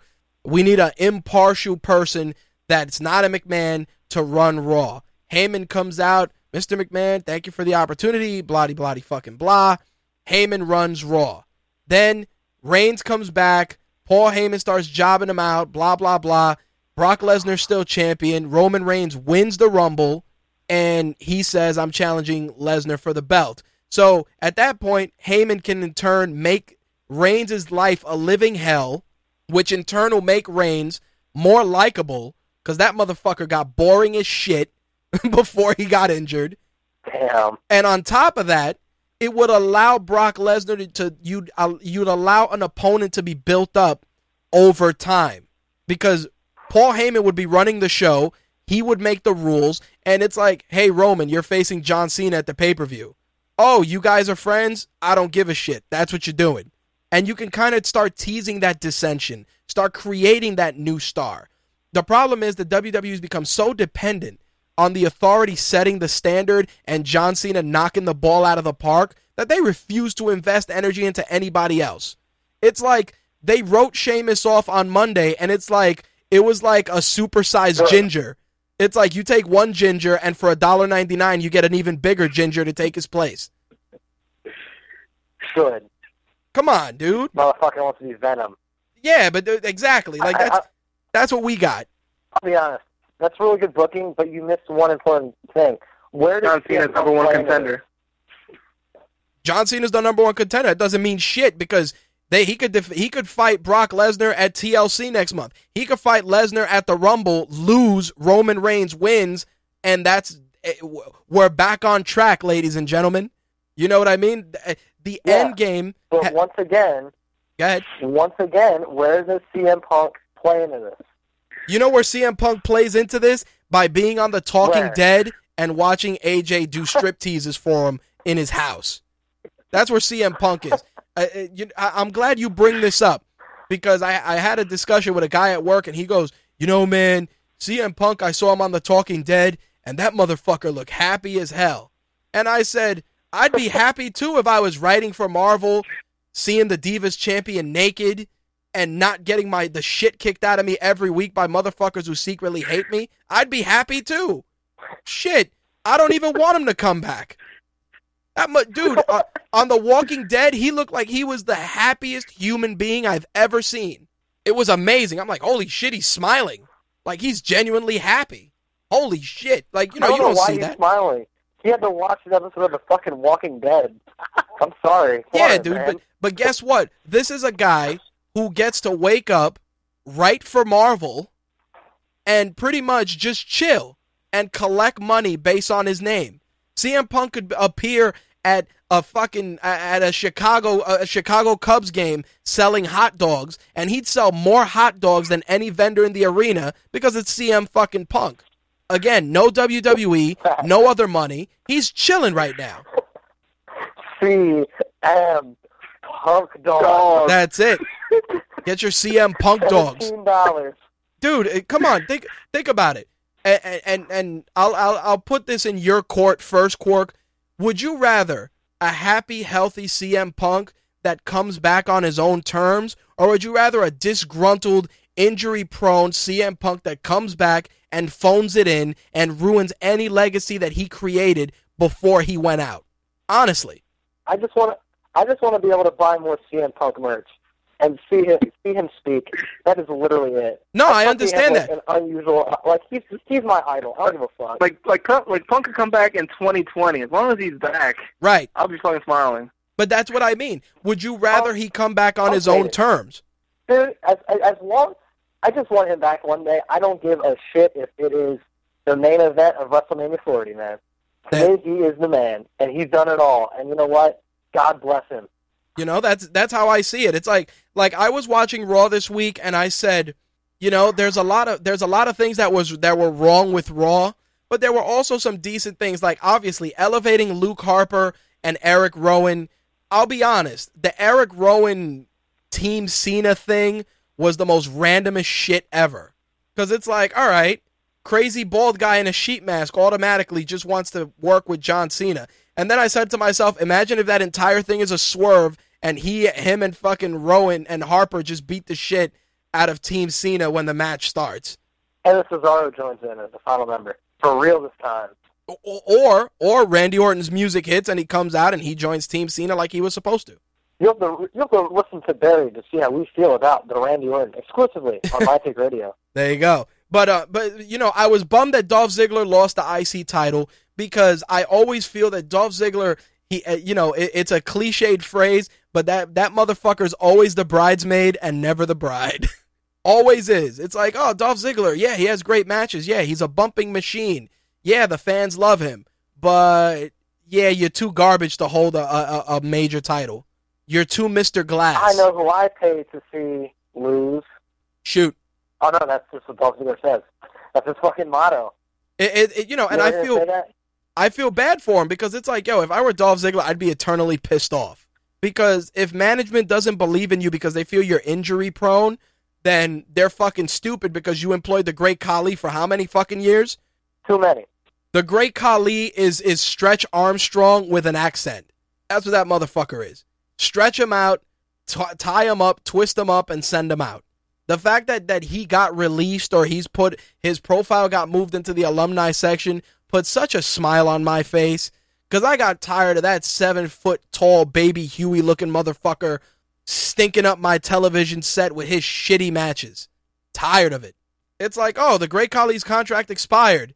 We're not going to renew it. I said, finally, somebody figured it out. He's like Milton in fucking Office Space. Yo, you still work here? Oh, shit. That's who he is. I just want my, my wrestling. I just want my wrestling back. It's like, it's like, that's it. Run. It, it, yo, great. The Great Khali says he would like to leave with his red stapler. Like, like I'm like, yo, get... okay, Rumjin Singh. Dude, Rumjin Singh had the best mutton chops in the game, dude. That was the only, that was the only thing he had going on for him. He had, he had, he had that Wolverine. He was like Indian Wolverine. Terrible. Oh boy, oh boy. Yeah, let's let's not get into that. I do wanna, I do wanna talk about uh, the New Day stable. With um, Xavier Woods, Kofi, and Big E Langston. I, I have a couple of issues with well, this. and um, Well, go ahead. Well, boss, I mean, you can talk about it, because me and John Blade already discussed Yeah, I know, I know. I figured I fi- I figured as much, but I'm going to I'm gonna put this out there, and I've said this before. Of course. Whose fault it, who, whose fault is it that all three guys have to be... Uh, you know, Kirk Franklin, gospel singing, shucking and jiving douchebags. Who said that was a good idea? And the reason I say this is because uh, I understand, you know, Big E Langston does a serviceable Jesse Jackson impersonation. I get that. And I understand that Xavier Woods can can do his best Ernest the Cat Miller impersonation. And I understand that Kofi Kingston is pretty much the equivalent of one of the Muppets that just stands there and takes up space. But let's be realistic. There's no necessity to do some gospel shit with three guys who without that would still be popular. All three of them. You mean to tell me Big E Langston couldn't have been a member of Team Cena with Ryback? Seriously. Oh, I mean, I mean, I, I look at it this way. Big E Langston kind of had that gimmick already, like yep. months ago, the whole pastor voice. Yeah, he oh, had it, and it sucked sense. then. It sucked then.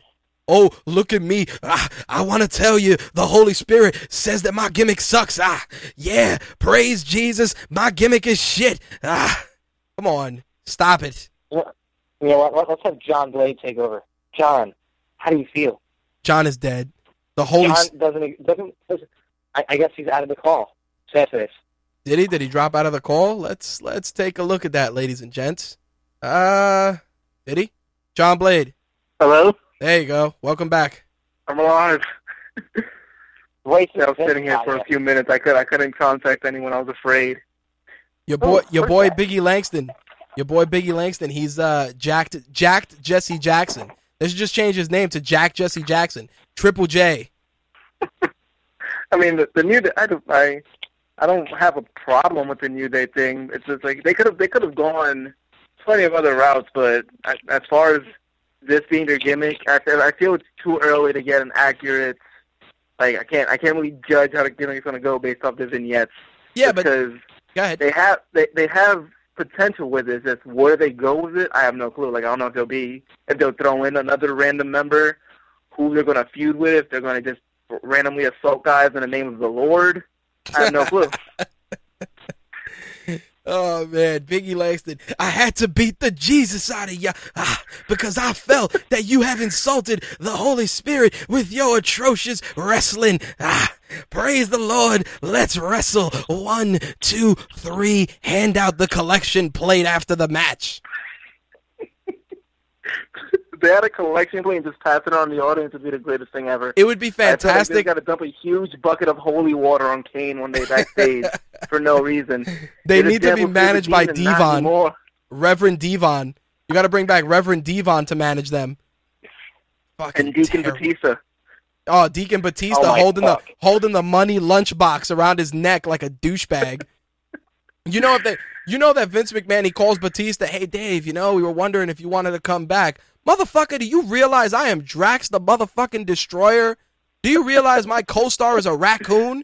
You want me to go there and get my ass whooped by who? Sin Cara? Click. Dave? Dave, are you there? Dave? Mm, just fucking dial tone. Because they were like, oh yeah, Batista's going to come back. Yeah, okay. Yeah, okay. Did you see Marvel's announcements? Yeah, Batista's not coming back. And if he does, it's like, yeah, I'm coming back, Batista, retiring, and beating Triple H, and that's that. Batista is good with that Rock money if he comes back. Well, here's the, here's the funny thing. We joked about the Hollywood Batista gimmick a while back. We had a good time with that shit. But in essence, he could do it now. Like, yo, I'm too... Uh, come on, man. Like he, he was Hollywood Batista before he got the movie role. Yeah, he but he went out as Hollywood Batista. Yep, but now he's legitimately Hollywood Batista. It's like, remember when he left and Triple H was like, go ahead, Dave. Go make your little movie, Dave. Good luck with that. We'll be back. Yeah, exactly. He should just come back and be like, yeah, I'm back. What's your bank? What's your bankroll look like, Triple H? Because guess what? I got this money, and I got a raccoon, a, a chick painted green, the dude from Parks and Rec, and I'm making dough. He needs to come back after the Authority loses power. It's like, man, you're looking a little light there, Trips. Yep. Just come back and be like, wow. Yep. He should just come. Yo, that would be the best. Like, Triple H and, and Stephanie McMahon are backstage, and Vince McMahon's just yelling at them, and he's like, yeah, you guys are going back. And you just, the camera just pans to Batista in the corner signing an autograph. He's like, yeah, it sucks to be you guys, doesn't it? Oh, it'd be fantastic. That's like a lot of. They need to have, like, Batista at, like, at, like, a Hollywood round table. Like, you got to see, uh, you go outside, and Triple H is, like, him and Stephanie are homeless, begging for money, and you just see a, a limo pull up, and the windows roll down. It's Batista with Larry the Cable Guy and Grumpy Cat, all just looking at it, oh, shaking their head, Jesus. And it drives off. No, you, you know, you know what it is? I look at Batista, and I say to myself, you know how pissed off guys like John Cena and Triple H have to be? Batista's fucking not only older than them, but it's like, who the fuck would have thought that a guy that gets killed in every movie because he's a henchman and does some of the worst cable movies known to mankind would be one of the most endearing characters in a Marvel movie? Like, it's like, yo, not even Triple H and Blade was that good. We don't talk about that movie. Meanwhile, Jason Momoa could have been Drax, and he fucked up. Yep. That, you know, but yeah, but Jason Momoa was like, yo, but I'm going to be Aquaman, kid. I get to talk to fish. What you know about that? Khal Drogo goes from talking to horses to talking to fish. Sup? But um, speaking speaking of talking to animals, come back and uh, King of the Dragons, King of the Sea. Yeah, well, there you go. But speaking of, of animals, I got to talk about the potential and possible uh, pre-show match between Adam Rose and the Bunny. And the reason I say this is because Adam Rose and Tyson Kidd was not only a shitty match, but it was angle advancement for a fucking stuffed animal. I, I, I just want to mention that that had the most angle advancement of any other match on the Survivor Series card. Sad but true. Well, you want to know what's more sad? That Bray Wyatt came in with the Wyatt family, was the breakout star, yet the guy who was his lumbering douchebag number two got a belt before he did. That's just fucking heartbreaking. Yeah, because Bray Wyatt fucking sucks, yo. Holy shit. Get yeah. Quark just crashed the internet quicker than Kim Kardashian's naked picture. This is a very exclusive. You have to listen to the show to hear There this. You go. No, let, me give, let me give a quick snippet. Uh-oh. He sucks dick. Oh, that is Jesus. All top of night. There you go. No, we, we, have, yeah. we, have, a pr- we have a pretty good argument about this.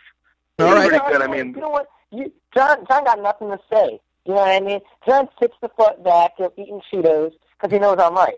Whatever. You're not right, but okay. Hey. Here's, here's the so, thing. Okay, you know what? Fuck that. No, no, because we didn't. No, no, stop. I'm going to tell you why, Bray Wyatt. Motherfucker, stop. Whose show are you on I, telling I, them to stop? I, I'm going to tell you. I'm going to tell you. Okay? Oh, okay? You in my house. Yes. Slow that roll. Yes, sir. Proceed. Oh, no. I, I, it's just one of those things where I feel as if Bray Wyatt is, it, it's been like almost two years. I think maybe two years. A year? I don't know. A year and a half. Since he debuted. And I just see nothing from this guy. Meanwhile, we got Luke Harper, which I think the belt, great. He deserves it. He's a fucking workhorse. And he's one of the best big guys, if not the best big guy in the business. Meanwhile, we got Bray Wyatt bringing down Dean Ambrose, brings down everyone he's feuding with. Wow, that's a, that is a, do? that what, is what insane. Is, what, that that's same Sami no. Zayn. No, Sami Zayn's not on the card. No, no, no, no. I wish he was. To not not waste my fucking time. No, no, no. Here, but to not to not spoil the the buried show for you guys. What Quark is saying is that he feels that Bray Wyatt is not worth all the hype. I'm gonna sum it up that way. It's not. Now, if you guys it's not. disagree, that's actually how I feel. If you guys disagree, feel free to reach out to Quark at QuarkMTR on Twitter.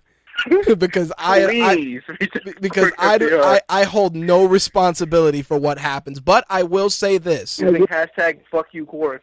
I will say this: I I do feel that that Dean Ambrose is gonna come out better off from this feud with Bray Wyatt, and the reason I say that is because we're seeing some more character development for Dean Ambrose. It's not just him twitching around like a fucking lunatic. Which again, it's great that that's part of his gimmick, but you need to flesh out that character a little bit more. Agree? No? Okay. Yeah, I mean, I mean I'm kidding. Bray, I think after Br- Bray and Dean are both going to benefit from this feud. It's going to bring out a little bit out of both of them. Because it's going to having Dean Ambrose, you can, Bray Wyatt can't use his usual. I'm gonna get inside your head and convert you because Dean Ambrose is already a fucking psychopath. So I mean, he's gonna have to add something to his arsenal to to progress the feud. And Dean, like you said, you're getting you're going to see more of Dean besides him popping up with hot dog carts, surprising people. Dean Ambrose the, needs to just matches, rant. Dean Ambrose needs to be like one of those homeless guys in Times Square that you walk by that's muttering to himself, and you look at him the wrong way, and he just punches you in the face. That needs to be Dean Ambrose. He just needs to be backstage, like fucking rocking back and forth, talking to himself. Dudes walk up, yo man, you all right? Ah, he just goes crazy and beats the shit out of them because. Him just coming out there, you know, with his with his leotard jeans and his and his shitty tank top, it's like, all right, you're becoming you're becoming a caricature of what they want you to be. Like Dean Ambrose when he was feuding in the beginning with Seth Rollins, like when, when he was stabbing the mannequin with a drill, and you know, like like that, like that's how Dean Ambrose should be, you know, but not not just you know him being, oh look. I recorded this promo five minutes ago. Ha ha ha! I got you. Like, come on. I thought that was genius. That was hilarious. Both of you. Yeah. What what weird universe am I in where we're fucking shitting on Dean Ambrose? And I'm not shitting on Dean Ambrose. Great. I'm not shitting on him. What I what I would like is that they don't rely on the obvious. You get what I'm saying in the sense that you don't. I don't want them to just rely on the fact. Oh, you know, he's crazy. You know, like, you need to flesh that out. Like he's not. Exactly. He's like, actually not crazy, which is what I hate. He's actually a fucking tactical genius. Hey, but it, it, should, it should be where he should have allegiances to nobody. He should be in a tag match, and if he tells the guy to tag him and the guy doesn't, he should beat that guy up and leave. You know what I mean? Like, there yeah, needs to be... See, no, see, I don't like that. Why is that?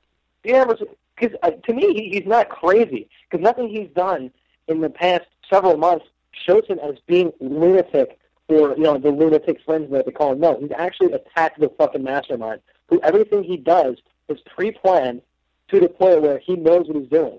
Hiding in boxes for Hulk Hogan's birthday party. Uh, the things with Seth Rollins during Hell in a Cell. Everything he did to Seth Rollins. John Cena, when they had a mini feud. Hiding in the back of Seth Rollins' trunk. Everything he did, he knew ahead of time and he planned it. This isn't something of a fucking psychopath. This is a tactical fucking genius. You know what? I think I think the the, the mantra for him is uh, highly functional sociopath. I th- I think that's that's what you're going with, and and I can respect that. I just feel that the the the create creative is relying on the obvious. Like, if you notice, look at Ryback. Ryback's heel push was probably the worst thing ever. The only good thing that came out of that was was Ryback calling himself the big guy, and nothing and nothing nothing puts guy. nothing puts that over the top than John Cena. Like, hey, big man. No, it's not big man. It's the big guy. Because it, I like his belt. Yeah, like like yeah, the, the weight oh, belt. The big guy belt's fantastic. The weight belt. The weight belt really brings it all, really brings it together. And again, it's the subtleties. A guy like Ryback, he doesn't need a lot. He doesn't need to do a lot of talking.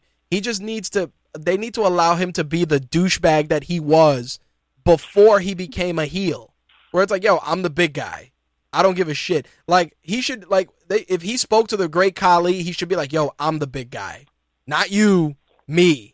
You know, like that kind of shit. Where it's like... Me, the, big guy. You, Khali. Exactly. Me, big guy. You, dumb guy. You know, like, like stuff like that just works.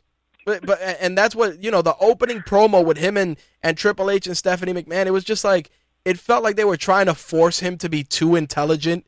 And it's like... Like what you were saying with Dean Ambrose. It's like, yo, the guy should be the smartest guy in the room, but he should just play dumb. Like, he should just be a savage. You know what? No, I, I, I kind of don't like that they're, like, regressing back to him just being, like, a lumbering idiot. Because I liked it when, like, he was a goofball. Him and, him and Curtis Axel were just goofs. Well, no, and he, he's... version version of Ryback seems to be, be a mix of, of the big guy, which is, like, a, the lumbering powerhouse, and just a fucking prankster. Well, yeah, I mean, adding adding that extra dynamic, I agree. You need that because that's how he is outside of the ring, and that's what people like. But I also feel that if you're putting him out there and you're trying to have him do this long twenty-minute promo with Triple H and Stephanie, you're just like, that's not him. You get what I'm saying? Like, Ryback should be relegated to speaking for maybe three minutes. Yeah. That's it. Same thing with Roman I Reigns. Concur. Roman Reigns should never be allowed to speak longer than five minutes, and not only that, he should only be allowed to speak in a fucking group. Because all those news updates that they did, yeah, my shoulder has mobility, and I'm ready to come back and punch a guy in the face. Thanks, Roman. Real insightful Believe stuff. Believe that. Believe that. It's like, dude, stop it. You're an Uso, and you're ghetto as shit. Stop playing. Stop playing that role like like like you're that guy, because you're not. You're making me sad. You know, it's like, it's like, yo, don't do that. Like, he's like, yeah, believe that. Bel- not even believe. There's no V when he said believe that. believe. Believe that. It's like, yo, come on, dude. It's like, if you weren't wrestling, you'd probably be, you'd probably be sticking somebody up and purse snatching in Samoa. Stop playing. See, but I feel like they have to kind of, like, try, even though they're horrible at it, they got to try to get them to, like, speak more. Because guys who, like, nowadays, guys who can only... speak for a few minutes, they don't have as long as a like a successful career stand as someone who's good on the mic, like Punk or Ambrose. Like, what if like Ryback will be hot for maybe another year or two max, the way he's going, because like you can only you can only be the big guy, come out and rep, and you bang out five minute matches and still be interesting for so long before it gets old. Five minute matches, you fucker. No, but well, you know what? You know what's funny? Oh, I'm sorry, three minute matches. They sent they sent uh, Roman Reigns to no, they sent Roman Reigns to acting school during his time off. So I said that's to my that's hilarious. I'm sorry. That's, it, that's so it, funny. Good. It is it is hilarious, but you know what? That's what they fucking need to do with all of them, and that's what they should have in N X T. They should have an improv in the coach. Performance Center. Yep, they should have an improv coach. They should have a, a, an acting and an improv coach, because guess what? When you're out there in front of a crowd of fifty thousand people, you need to do more than say, believe that. You need to be engaging. You need to have a personality. You know why guys like The Rock, Stone Cold Steve Austin, hell, Mick Foley, um, you know, Ric Flair, even when he's being a complete psychopath, why the crowd is in the palm of their hand? Because they have command of a room. They have they have legitimate command of a room, those guys. But you could see that some of those guys just don't have belief in their in themselves to command an arena. You could see it. So they, they don't believe that? They don't believe that. Believe that. Question mark? Like, you know, exactly. Like, like here's a good example. Heath Slater. Heath Slater came out for that match with Rusev. You knew that motherfucker was dead as soon as he came out. But Heath Slater still had the crowd digging him. That's why people are like, yo, why does Heath Slater still have a job? And and the the answer to that is because he knows how to work the crowd. And gets to hate him or love him. Uh, Mortis writes, part of their pro wrestling training is doing skits on Whose Line Is It Anyway? Oh, shit. Well played. But it's true. It's like a W W E edition of that. But think about it. You look at guys like you look at guys like Roman Reigns, even Sheamus, for as much as much of a big lumbering, pale, pasty idiot that he is, he at least knows how to keep the crowd semi-entertained. I mean, don't get me wrong, come out, hit chest, kick face, and leave. But still, you know, the crowd the crowd digs him when he's on the mic. I think partially it's because it's the accent. Uh, yeah, but I feel like for as, as far as longevity goes, that They need to they need to have more than just a catchphrase, like one catchphrase to I agree. keep them going. I uh, agree. I can understand why they try to have Ryback, yeah, go out there and cut a promo. And it's like, you're not going to get better at it unless you go out there and do it. Right. So, but, clearly, we didn't watch the backstage, the multiple backstage segments with him, Kurt Axel, and any, any of them. Oh, the his backstage segments and, were and, legit. And interviewed. But he was oh, also break, real natural. Ryback was fantastic. He was real natural but, but in that. that wasn't much... No, what I was going to say was he was real natural in that, but I'll be honest, I think he was natural because he didn't give a fuck.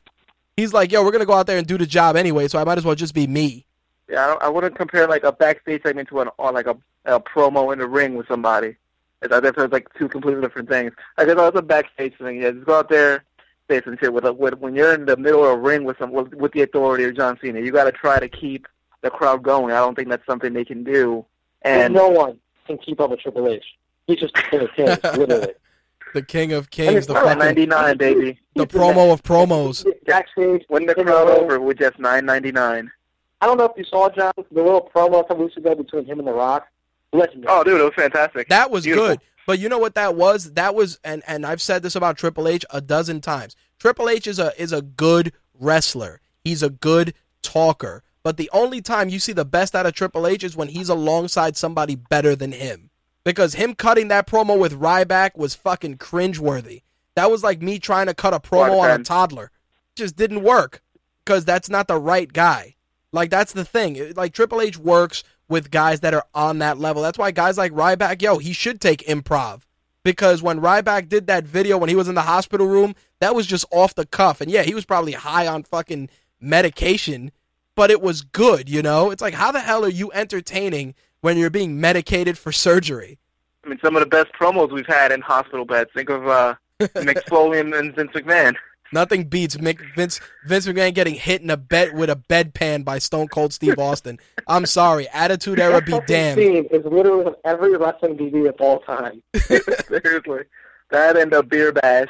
This is true. It's like, that's the Attitude Era, the bedpan and the beer bash. That's the Attitude Era in a nutshell. Well, I want to I want to bring it full circle. I got I want to talk about the Divas division because that division is a complete disarray because it's almost like they forced the Brie Bella Nikki Bella feud into into the the big picture of the division, and then all the other divas have just fallen by the wayside. It's like, yo, Natalia, who's that?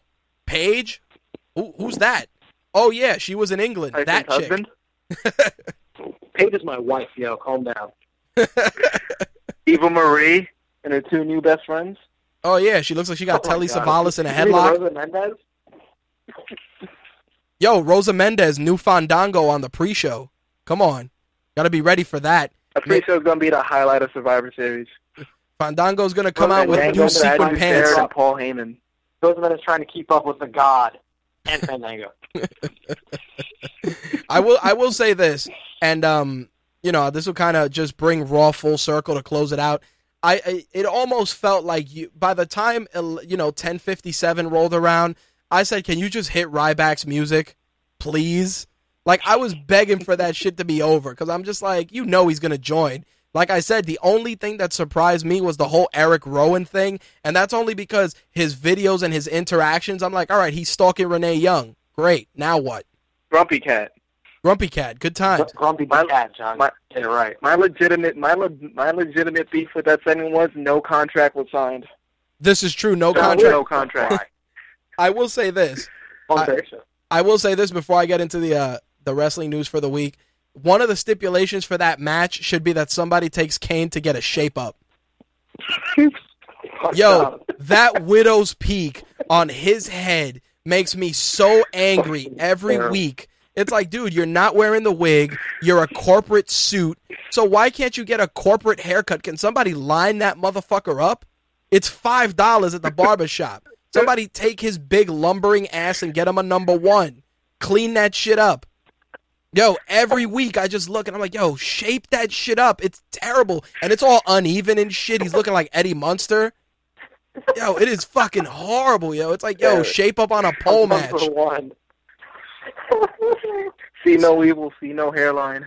See no hairline. It, it's not even that. It's like see no evil, see no shape up, see no barber. It, it's it's absurd, yo. I watch him every week and I go, all right, you're supposed to have a corporate haircut like Triple H. You always see Triple H got a got a good lineup. Somebody shapes him up before he goes out. He's on that G S P level hairline, and um, Kane's hairline is just sloppy, dude. It looks like a mop, like a wet rat. I'm like, yo, somebody help this dude out. Anybody.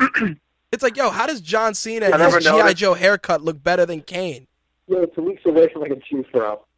Dude, it's terrible. It's like, yo, get that fucking guy to a barber. Somebody.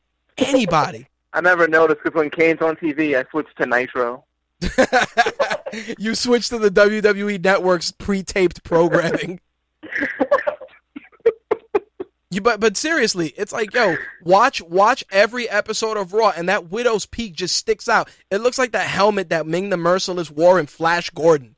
I'm like, yo, hairline, fix it. Fix that shit, please. Jesus fucking God. I, I'm serious. I mean, people are going to be like, yo, Rich, you're wilding out when you're talking about Kane's hairline because it is distracting as fuck. It's like, yo, as a man, yo, get a get a number one. Get a haircut, please. I'm begging you. That should be a stipulation. As soon as that match is over, fucking Brutus the Barber Beefcake comes out, out on a... You gotta pull out the barber chair. Brutus Beefcake comes out on a walker with a pair of trimmers and gives him a shape-up. Just Kane, just unconscious getting a shape-up. Not even shaving his head. Just a shape-up. He wakes up. He sees his hairline is all lined up. He just starts screaming, runs away, never to be seen again. With a towel over his head. That's it. Motherfucker looks like a Republican national candidate. Fucking terrible, dude. It's like, yo, help this fucking guy. Anybody, please. Like, I understand he's supposed to be a monster, but, dude, even even, even fucking Gossamer and uh, on the Bugs Bunny cartoons had a decent shape-up. Big fucking lumbering, unshapen asshole he is. Fucking terrible, dude. Eddie Munster. Giant, lumbering, slow-ass Eddie Munster. But, um... I digress. Let me let's get into the uh, the other wrestling news for the week. Uh, Pro Wrestling Illustrated put out their annual top fifty female wrestlers list, and um, I wanted to share the top ten with you guys because I I definitely want to see if people are going to agree. Uh, the number ten uh, top female wrestler was Charlotte. Agree? Disagree? Fuck that. I don't agree either. No. Fine. I have no problem. The figure eight's great. Yeah. What? Uh, actually, I can't. Yeah, yeah, I'm, I'm fine with that. Top ten in the world. Yep. Fuck out of here, Charlotte. Yep. No. According to Pro Wrestling Illustrated. Get out. Well, you're gonna love this, Quark. Number I'm nine. Charlotte's not bad of a wrestler. Number nine was I'm Natalia. Not saying she's bad, but she's not number ten. Yeah, but Natalia was number nine. What the fuck? Who's okay? Curiosity. You know what number eleven is at least? No, I, I only got the ten. The top ten were, were leased. I think because they want people to pick up the magazine. Before you go on, how many W W E divas? Are, I mean, divas on this list? Uh, one, two, on just the top ten. Uh, in the top ten, one, two, four, four out of ten. Interesting. Keep going. Uh, Keep going. Num- number eight was women's wrestler Courtney Rush, which is surprisingly solid. Um, number seven was Eva Lise, who you could see on Lucha Underground, and she should be higher and. Uh, even though W W E cut her loose because they said she was a bit of a head case, yo, she is no joke in the ring. No joke. Definitely look her up. Uh, number six was Angelina Love. Six was Angelina Love. Five was... Uh, I can't. I haven't watched T N A enough to make a uh, judgment on that. She could have probably been lower on the list, and I have my reasons for that. Number five... Wait. Go ahead, Quark. I have to shit. No, no. No, Angelina, is, is Angelina Love the taller one? Yeah, she's the taller one with all the really terrible tattoos. Fuck her. Oh, God. Uh, number anyway, five was... I fucking hate Angelia Love. Number five was Lou Fisto, who I've only seen wrestle once. Uh, cheerleader Melissa was number four, and she should have been higher because she's fucking awesome. Uh, number three was Gail Kim. Number two okay. was A J. Number one... Who do you think number one is? I'll, I'll take it to Quark first. Paige. Very Paige. good. Paige is number one. I disagree, but whatever. How how so? Why don't you agree with that with that with their uh, with their list? Just out of curiosity. Oh, I think I think I think A J should be number one. Um, I, I can agree with that. What about you, Blade? You agree? Just flip the two. Uh, number number one, I I would put I put maybe even not as number one, but I definitely put A J above Paige in the top three. Yeah, I definitely think I would have. I would have ranked Actually, Natalia high. I would have ranked uh, Charlotte higher too. I don't think I. Yo. You're actually insane. Who? Uh, me or Quark? I mean, me or Blade? Char- you want? You were gonna put Charlotte higher up. I would have put Charlotte's Charlotte. Good. I would have put really Charlotte good. higher up. She was, Charlotte, she's fucking good, but you're gonna say she, yeah, she's good, but you're gonna put her even higher. I would have probably put Charlotte at least at number six. Where would you put Natalia then? I would put Natalia at number at number seven or at number eight. So, so you're telling me Charlotte is a better wrestler than Natalia? No, I think they're... You're saying she did beat Natalia in a, in a pay-per-view. No, Just but, saying. Well, besides that, I think that their wrestling is... Natalia doesn't wrestle enough for us to appreciate her ability. You get what I'm saying? So, it's like... These are Divas of the Year, right? Yeah, these are the top fifty... Well, th- their list is the top fifty... But it's the top fifty female wrestlers for the year. So think about it. Natalia's yeah, matches yeah. have been nothing but... Uh, you get what I'm saying? Okay, I thought it was overall. Yeah, okay. Well, then, not, okay, with that, then, I would definitely put Paige at number one. Yeah, I mean, see, see, Paige, Paige has kind of been a focal point of the division. I, I would have probably been more upset if they would have put Nikki Actually, Bella in that list, you know? Actually, I want to know where Alicia Fox is. Alicia Fox, I, I'd love to see the top fifty. If I could find it, I'll share people, it on the uh, the fan people page. People can talk that shit, but she has definitely improved this year. She has improved. The only problem is that W W E's uh, usage of their divas is, is piss poor. I think the divas get better usage on N X T than they do on I mean, every, regular television. Everyone gets better usage on N X T in every category. This is true, even the refs. John Cena. My my final grade, my reason that I think Natalia should be higher and Charlotte, I guess, can stay at ten is because when you compare the Charlotte-Natalia match versus the, the Charlotte and Bayley match, both were at pay-per-views, you could tell Natalia was definitely carrying it. Yeah. Because the, ba- the Bayley and Charlotte match just didn't hold a fucking candle. Well, I'll be honest. I'll say out of out of all the chicks in N X T that I feel are kind of that that. They they have success to make it to the mainstream. I definitely feel that Charlotte's definitely up there, and so is um, Alexa Bliss, and, and definitely Bayley. Bayley Bayley is the equivalent of just that happy-go-lucky. She's like Mick Foley, you know. She comes out, kids love her, they There's cheer her. You know, she does the blowy shit. If they give her the entrance with the blowy guys, you know that shit works. But I feel that. If they if a wrestler like Bayley comes up to the main roster, she'll get lost in the shuffle immediately because she's not. I as think Charlotte's back. definitely the best female wrestler on N X T by far. I can I can I agree think with there's that. a better female wrestler on N X T at the moment. And I also think that when Charlotte comes up, her, to, what was that?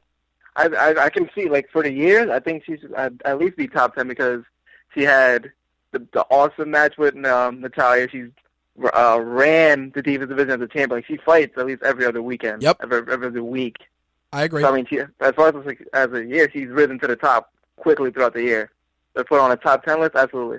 That's why I say like, that's my defense for her being in top like ten. It's like their bias for her being Ric Flair's daughter. No, no, no, can't be, can't be. Well, you know what the thing is? Her being Ric Flair's daughter. The funny thing is that even if she came up to the main roster without her dad, she'd be over based on that.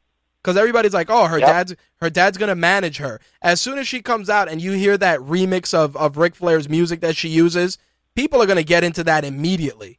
Like, she's over without even trying. Strictly on name. Strictly because of her dad. Yep, I agree. Ric Flair, Ric Flair just looks at her and says, I created you. Yeah, literally. Pretty much. But the, you know what the funny thing is also? And not funny, but it's like, I, I if I were Ric Flair, it's just terrible for him. Because it's like David David Flair was is a waste of talent. You know, Reed Flair died before he had the opportunity to make an impact. It's like all his energy is poured into his daughter. So she must, she has big fucking shoes to fill, you know? All, all his energy and all his facial features were poured into his daughter. Yes. Oh, Sam, God. This is so true. Cool. This is true, man. Sometimes I look at her and I'm like, Nate? Like, yo, why, why, why do you, it's like, yo, why do you and Charles Robinson look like brother and sister? I think Ric Flair in his prime would make a better chick than Charlotte does now. Oh, I'm gonna I'm gonna leave that alone. Um, I got I got to give an update for your boy B Money, Brad Maddox, whose uh, profile was moved to the alumni. Everybody everybody was panicking because they're like, oh my god, they fired Brad Maddox, and people are like, yo, rest easy. It's like they did fire him as a G M, so he does have to be moved to alumni. But it's like, where is Brad Maddox? In the cave. In the cave? So he got out. He actually basically wrestled at a house show, John, and lost. In a cave? I thought they were in a cave. I have a serious question. Go ahead. What the fuck was ever the actual purpose of Brad Maddox? Like, what was what was his point? He he was Triple H's pet project, I heard. I heard he was Triple H's boy. Oh, was he actually? What Beast mode? Why? Well, you know, a lack of beast mode on the roster. Well, you know what it is? I look at Brad Maddox and I see a snarky, douchey heel that with the right with the right gimmick, he he probably would be more over than um than stupid ass Bo Dallas with the right gimmick. Brad Maddox, your I don't boy, get it. I never B got Money. Brad Maddox. I'll be honest, like I don't get B Money, man. Like I I love Brad Maddox so much. I never like was he ever even in N X T? Did he ever actually compete? What the fuck? No, he was a ref. He was serving as a ref. I felt like he was supposed to be like the male version of Vicky, but he just couldn't get the heat that Vicky could. Never and people, just, people just hated him not for being a heel just because he sucked. I always yeah, feel that Brad Maddox was a G M for like ten months. I always feel that Brad Maddox got locked in a locker room by J B L. Like they'd be backstage and he'd just get shoved into a locker by J B L every week. Like I just feel that the Undertaker took his lunch money. Like that's what I see when I look at him because it's like he's not a big dude, but he's not a small dude. But but I just see him just being picked on by everybody, like the Miz was. Right there, shit in his bag. Probably like the Miz. He said in interviews, the Miz used to get thrown out of the locker room, and he'd have to get dressed in the hallway. Like that's how that's how much he got shit on. And like now he has a stunt double. He does have a stunt double. That that is true. Anyway. I gotta, I gotta talk about um something Quark mentioned, and that's T N A's brand new home on Destination America. Oh, oh I don't even, I don't even think I have that fucking channel. Perfect time. It's one o'clock and time to leave. I'm gonna serve that segment for next week on episode three of the Barry Show. It's my bedtime. Good night, y'all. All right, there you go, Captain. Take it easy, man. So, um, yeah, T N A heads to Destination America, which is complete rubbish. I mean. I'm glad they got a deal, but it's like, yo, that is that's that's the equivalent of being banished to the Phantom Zone at this point. So, you know, we'll see what happens. They debut Wait, that... they debut there in January, so we'll see what the deal is with that. They'd have better luck on a web series than being on that channel. Well, you know what's funny? I don't understand. I'm I'm I'd be curious to see if like Netflix would pick up a wrestling company because I'd watch like that. Lucha Underground. Yeah, like like Lucha Underground I've been, on I've been El Rey. Meaning to watch it. Yeah, because I've been meaning to watch it. I just don't get the channel they play it on. Yeah, you got to find it. You got to find it on other sites and stuff. But Lucha Underground is surprisingly good. And don't get me wrong, it's filmed similar to a T V show, but the wrestling is on point. You know, like they got this Spanish soap opera actor as the heel G- as the heel owner, and he's pretty solid. It's like, yo, they got like a trained actor to play him, Dario Cueto. And if you see him, you're like, wow, you're a complete douchebag. But he's straight from a Channel forty-seven novela, dude. It's terrible. But terrible terrible in a good way. Plus, allegedly, they're going to be getting Alberto Del Rio in twenty fifteen. Oh, so, T N A? Uh, allegedly T N A and or Lucha Underground, or both. Who knows? I mean, Lucha Underground just makes the most sense. I feel like with, um, I feel, I kind of almost feel bad for T N A getting stuck with that shit deal because they was actually starting to look good. Yep. It was um, it was um, it, it, yeah, it was bearable to watch, and it was like, oh, you're starting to get good, and now, yeah, it's too it's too little, too late. Now, now they got the boot, and I I I I don't think the the new deal is gonna pan out too well for them. That's because I, like, if I want to watch T N A, I probably can. I'd have to, like, dig through the entire entire channel guide to get a glimpse of T N A. Well, the thing that bothers me is T N A has so much great talent. They're going to probably pay Del Rio a ton of money. And the worst part is it's exactly that. It's like you're trying to put a bullet, you're trying to put a Band-Aid over a bullet hole. It's like Del Rio is a is a solid performer. Dude, I saw him wrestle on um on Spanish television, and I was like, yo, why didn't they let you rock like this in W W E? Holy shit. Like, he was he was pretty solid. He was even, may I say, entertaining. Don't get ahead of yourself now. Yeah, exactly. It's like, I'm like, wow, he well, was he was all right. See, the thing is, I, they're, they're going to pour a bunch of money into Del Rio. I don't think Del Rio is going to be able to save the show. Like, I don't, I, I can't, based off his run in W W E, I can't see Del Rio as the main guy for a show. No, not for T N A. I think T N A, the only way T N A can start getting some headway is if they get up their, their ratings and they focus on trying to move from Destination America within a year or two to like a more mainstream company like T N T or T B S or, you know, Spike, well, not, obviously not, not Spike T V, but, you know, Sp- Fox Sports One or F X. But, Even yeah, F X would I, be yeah, good. I, I agree. I'd take that. F X. F X would be good. But Destination America, fucking Destination No Watchville, that's what that shit is. Hate to say it. Destination Toilet. Destination Flusheroo. I did. I did want to. Uh, like T N A. Go ahead. No, go ahead. No, I was. Gonna, I was going to say that when you're looking at all these promotions, you you realize, and I tell people all the time, it's like, you know, there's more. There's more to wrestling than W W E. You know, you got Lucha Underground, T N A, Pro Wrestling Guerrilla, Ring of Honor. There's, you know, Chikara. There's so many great promotions out there, and you know, I just want people to think a little bit outside of the box with that stuff. And it's like, yeah, T N A is not great, but they do have sh- they, they do have some some shining stars there. I only hope that they can at least invest that energy into guys that they got on their roster. You know, bringing Del Rio over and not pushing a guy like Samoa Joe is is, is a step in the wrong direction at that point. I remember um I was watching T N A for like a month straight when they were having that um the triple tag team like uh series with um the Wolves, the Dudleys, and the Hardys. And I remember watching it. I was watching it for the series, but I remember thinking E C three was like one of my favorite parts of the show because I thought he was just so entertaining. I feel like E C three is one of those guys that should be pushed. Yeah, well, you know what's I feel funny? Like he, he can be the star of that company. He can, and now he's sidelined with an injury. He tore his bicep. God damn it. Exactly. So now he's on the shelf. It's it's. It, it's just a weird time for T N A, and it's truly unfortunate. Now, you know, W W E on the flip side, like I've said before, they got countless hours of television and a, and a roster and a deep roster, but they're just afraid to take any risks. I think I think Triple H takes more risks with N X T because he knows that N X T is a proving ground. But it's like, take a little bit more of a risk on Raw because that's your flagship show. And, you know, make a – I feel like – try not to make like the like SmackDown. I feel like SmackDown is just like um, Raw rerun. Yep. I, I, like I feel the the whole universe besides N X T revolves around Raw, and I feel like that's one of the biggest flaws in the company. So yep. Like you said, they got the deep roster, but you can't have them wrestle because an hour of like forty, forty, thirty-five, thirty minutes to an hour of SmackDown is replays of Raw. Yep, hundred percent. And it's it's like. It's like you you have all this talent and you're not doing anything. Like the new like the New Day, they could they could be, if done right, they could have they could be like the main appeal for SmackDown. Like if you leave them just on SmackDown, have them run SmackDown, they can have their chance to get over and get big. Yep. Plus SmackDown is taped, which allows them which allows them a little bit of leeway to edit a lot of stuff. I mean, it's going to be really interesting when they move SmackDown to Thursdays, because then you have Raw Monday.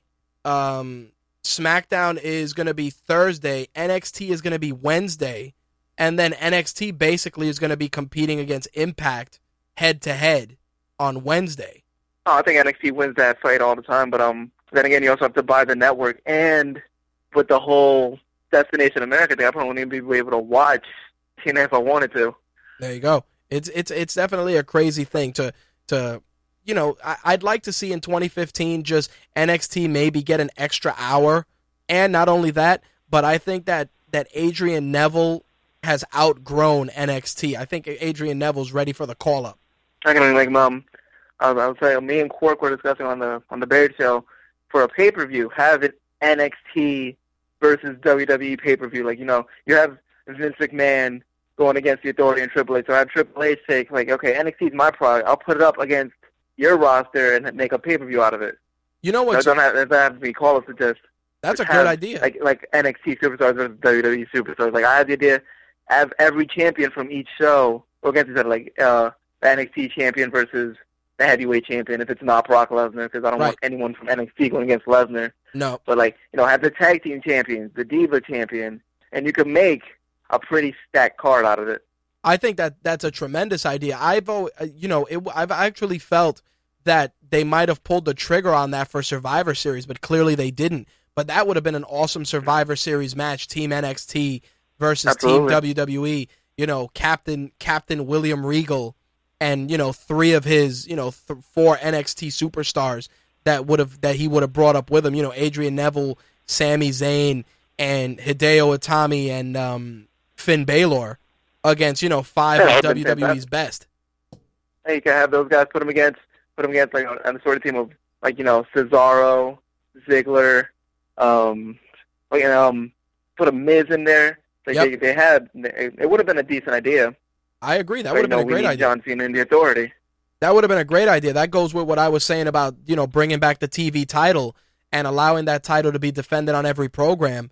And then if a guy uh, def- defends the belt on N X T and gets beaten by an N X T superstar, the N X T superstar would come up to the main roster to defend the T V title.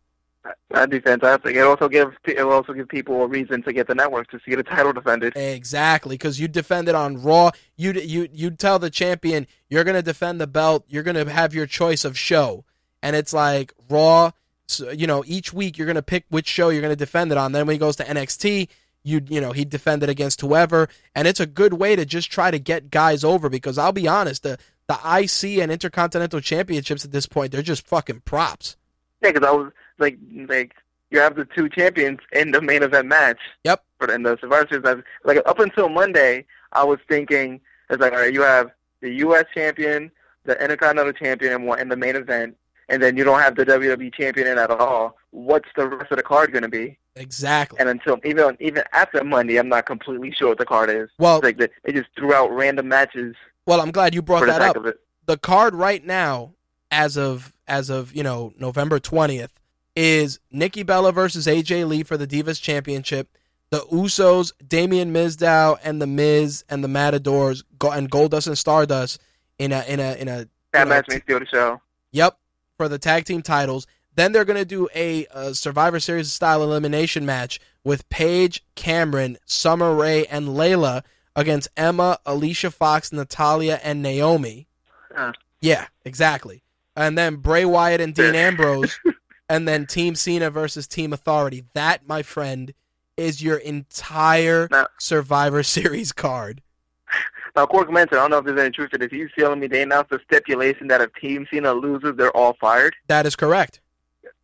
I feel like you just kind of like killed the entire main event. Like any, yep. any, and any idea of there being a surprise like victory from Team Authority just went out the window. Exactly. Not not only that, but if you read the SmackDown spoilers. That's also going to be solidified there as well. I don't want to spoil it for anybody, but, you know, once you see the ending of SmackDown, you're going to be like, why Why am I even going to watch Survivor Series on Sunday at this Seriously. point? Like, just the fact that it's free, it's, it's like, no, it's like, I'm not spending money, but you're wasting my time. There you go. But, um, yep, that's going to that's gonna wrap it. That's actually going to um bring our wrestling segment to a close. Quark and Blade will be bring, bringing you Buried, which will be uploaded uh, sometime tomorrow. And in addition to that, of course, My Take Radio will be live at eleven p.m. Eastern, eight p.m. Pacific to break down the latest and greatest gaming and entertainment news as well. As always, you can follow Quark on Twitter at QuarkMTR and John Blade at John U. Butler. Anything else you wanted to add? I'm, I'm good. It was great being on the show. I'm, I'm trying to make this a more regular thing. I'm sure Quark will attest to it. Um, yeah, we, we enjoyed being on the show, and thanks for having us. There you go. All right, bro. Catch you around. Take it easy. See ya. Well, there you have it, ladies and gents. Uh, very own Quark and Blade joined us to bring you a brand new installment of My Take Radio. So with that, let us wrap it up. You've just heard My Take Radio episode two fifty-five, presented by RageWorks. If you have any questions, concerns, or would like to be a guest on a future episode of My Take Radio, you can email me, m t r host at my take radio dot com. You can also find us on Twitter, at My Take Radio, or at Official RageWorks, which is, uh, at, correction, I, I, I should just get the Official RageWorks as our Twitter handle at this point, but for the time being, it's uh, Rage underscore Works, but I think I'm going to change it to Official RageWorks at this point, but in any event, you can find both of both those sites on Twitter. Of course, become a fan on Facebook. Add us to your circles on Google plus. You can also follow our boards on Pinterest as well. Last but not least, we're always looking for brand new talent for RageWorks. If you're interested in writing for us, drop me a line, rich at rageworks dot net. On behalf of myself, Quark, Blade, Andrea, Josh, the Rightist, Ben, Slick, and the rest of the M T R family, I will catch you guys later. Thank you guys for tuning in. As always, we appreciate your support. Peace. I'm rich, bitch. That's all, folks.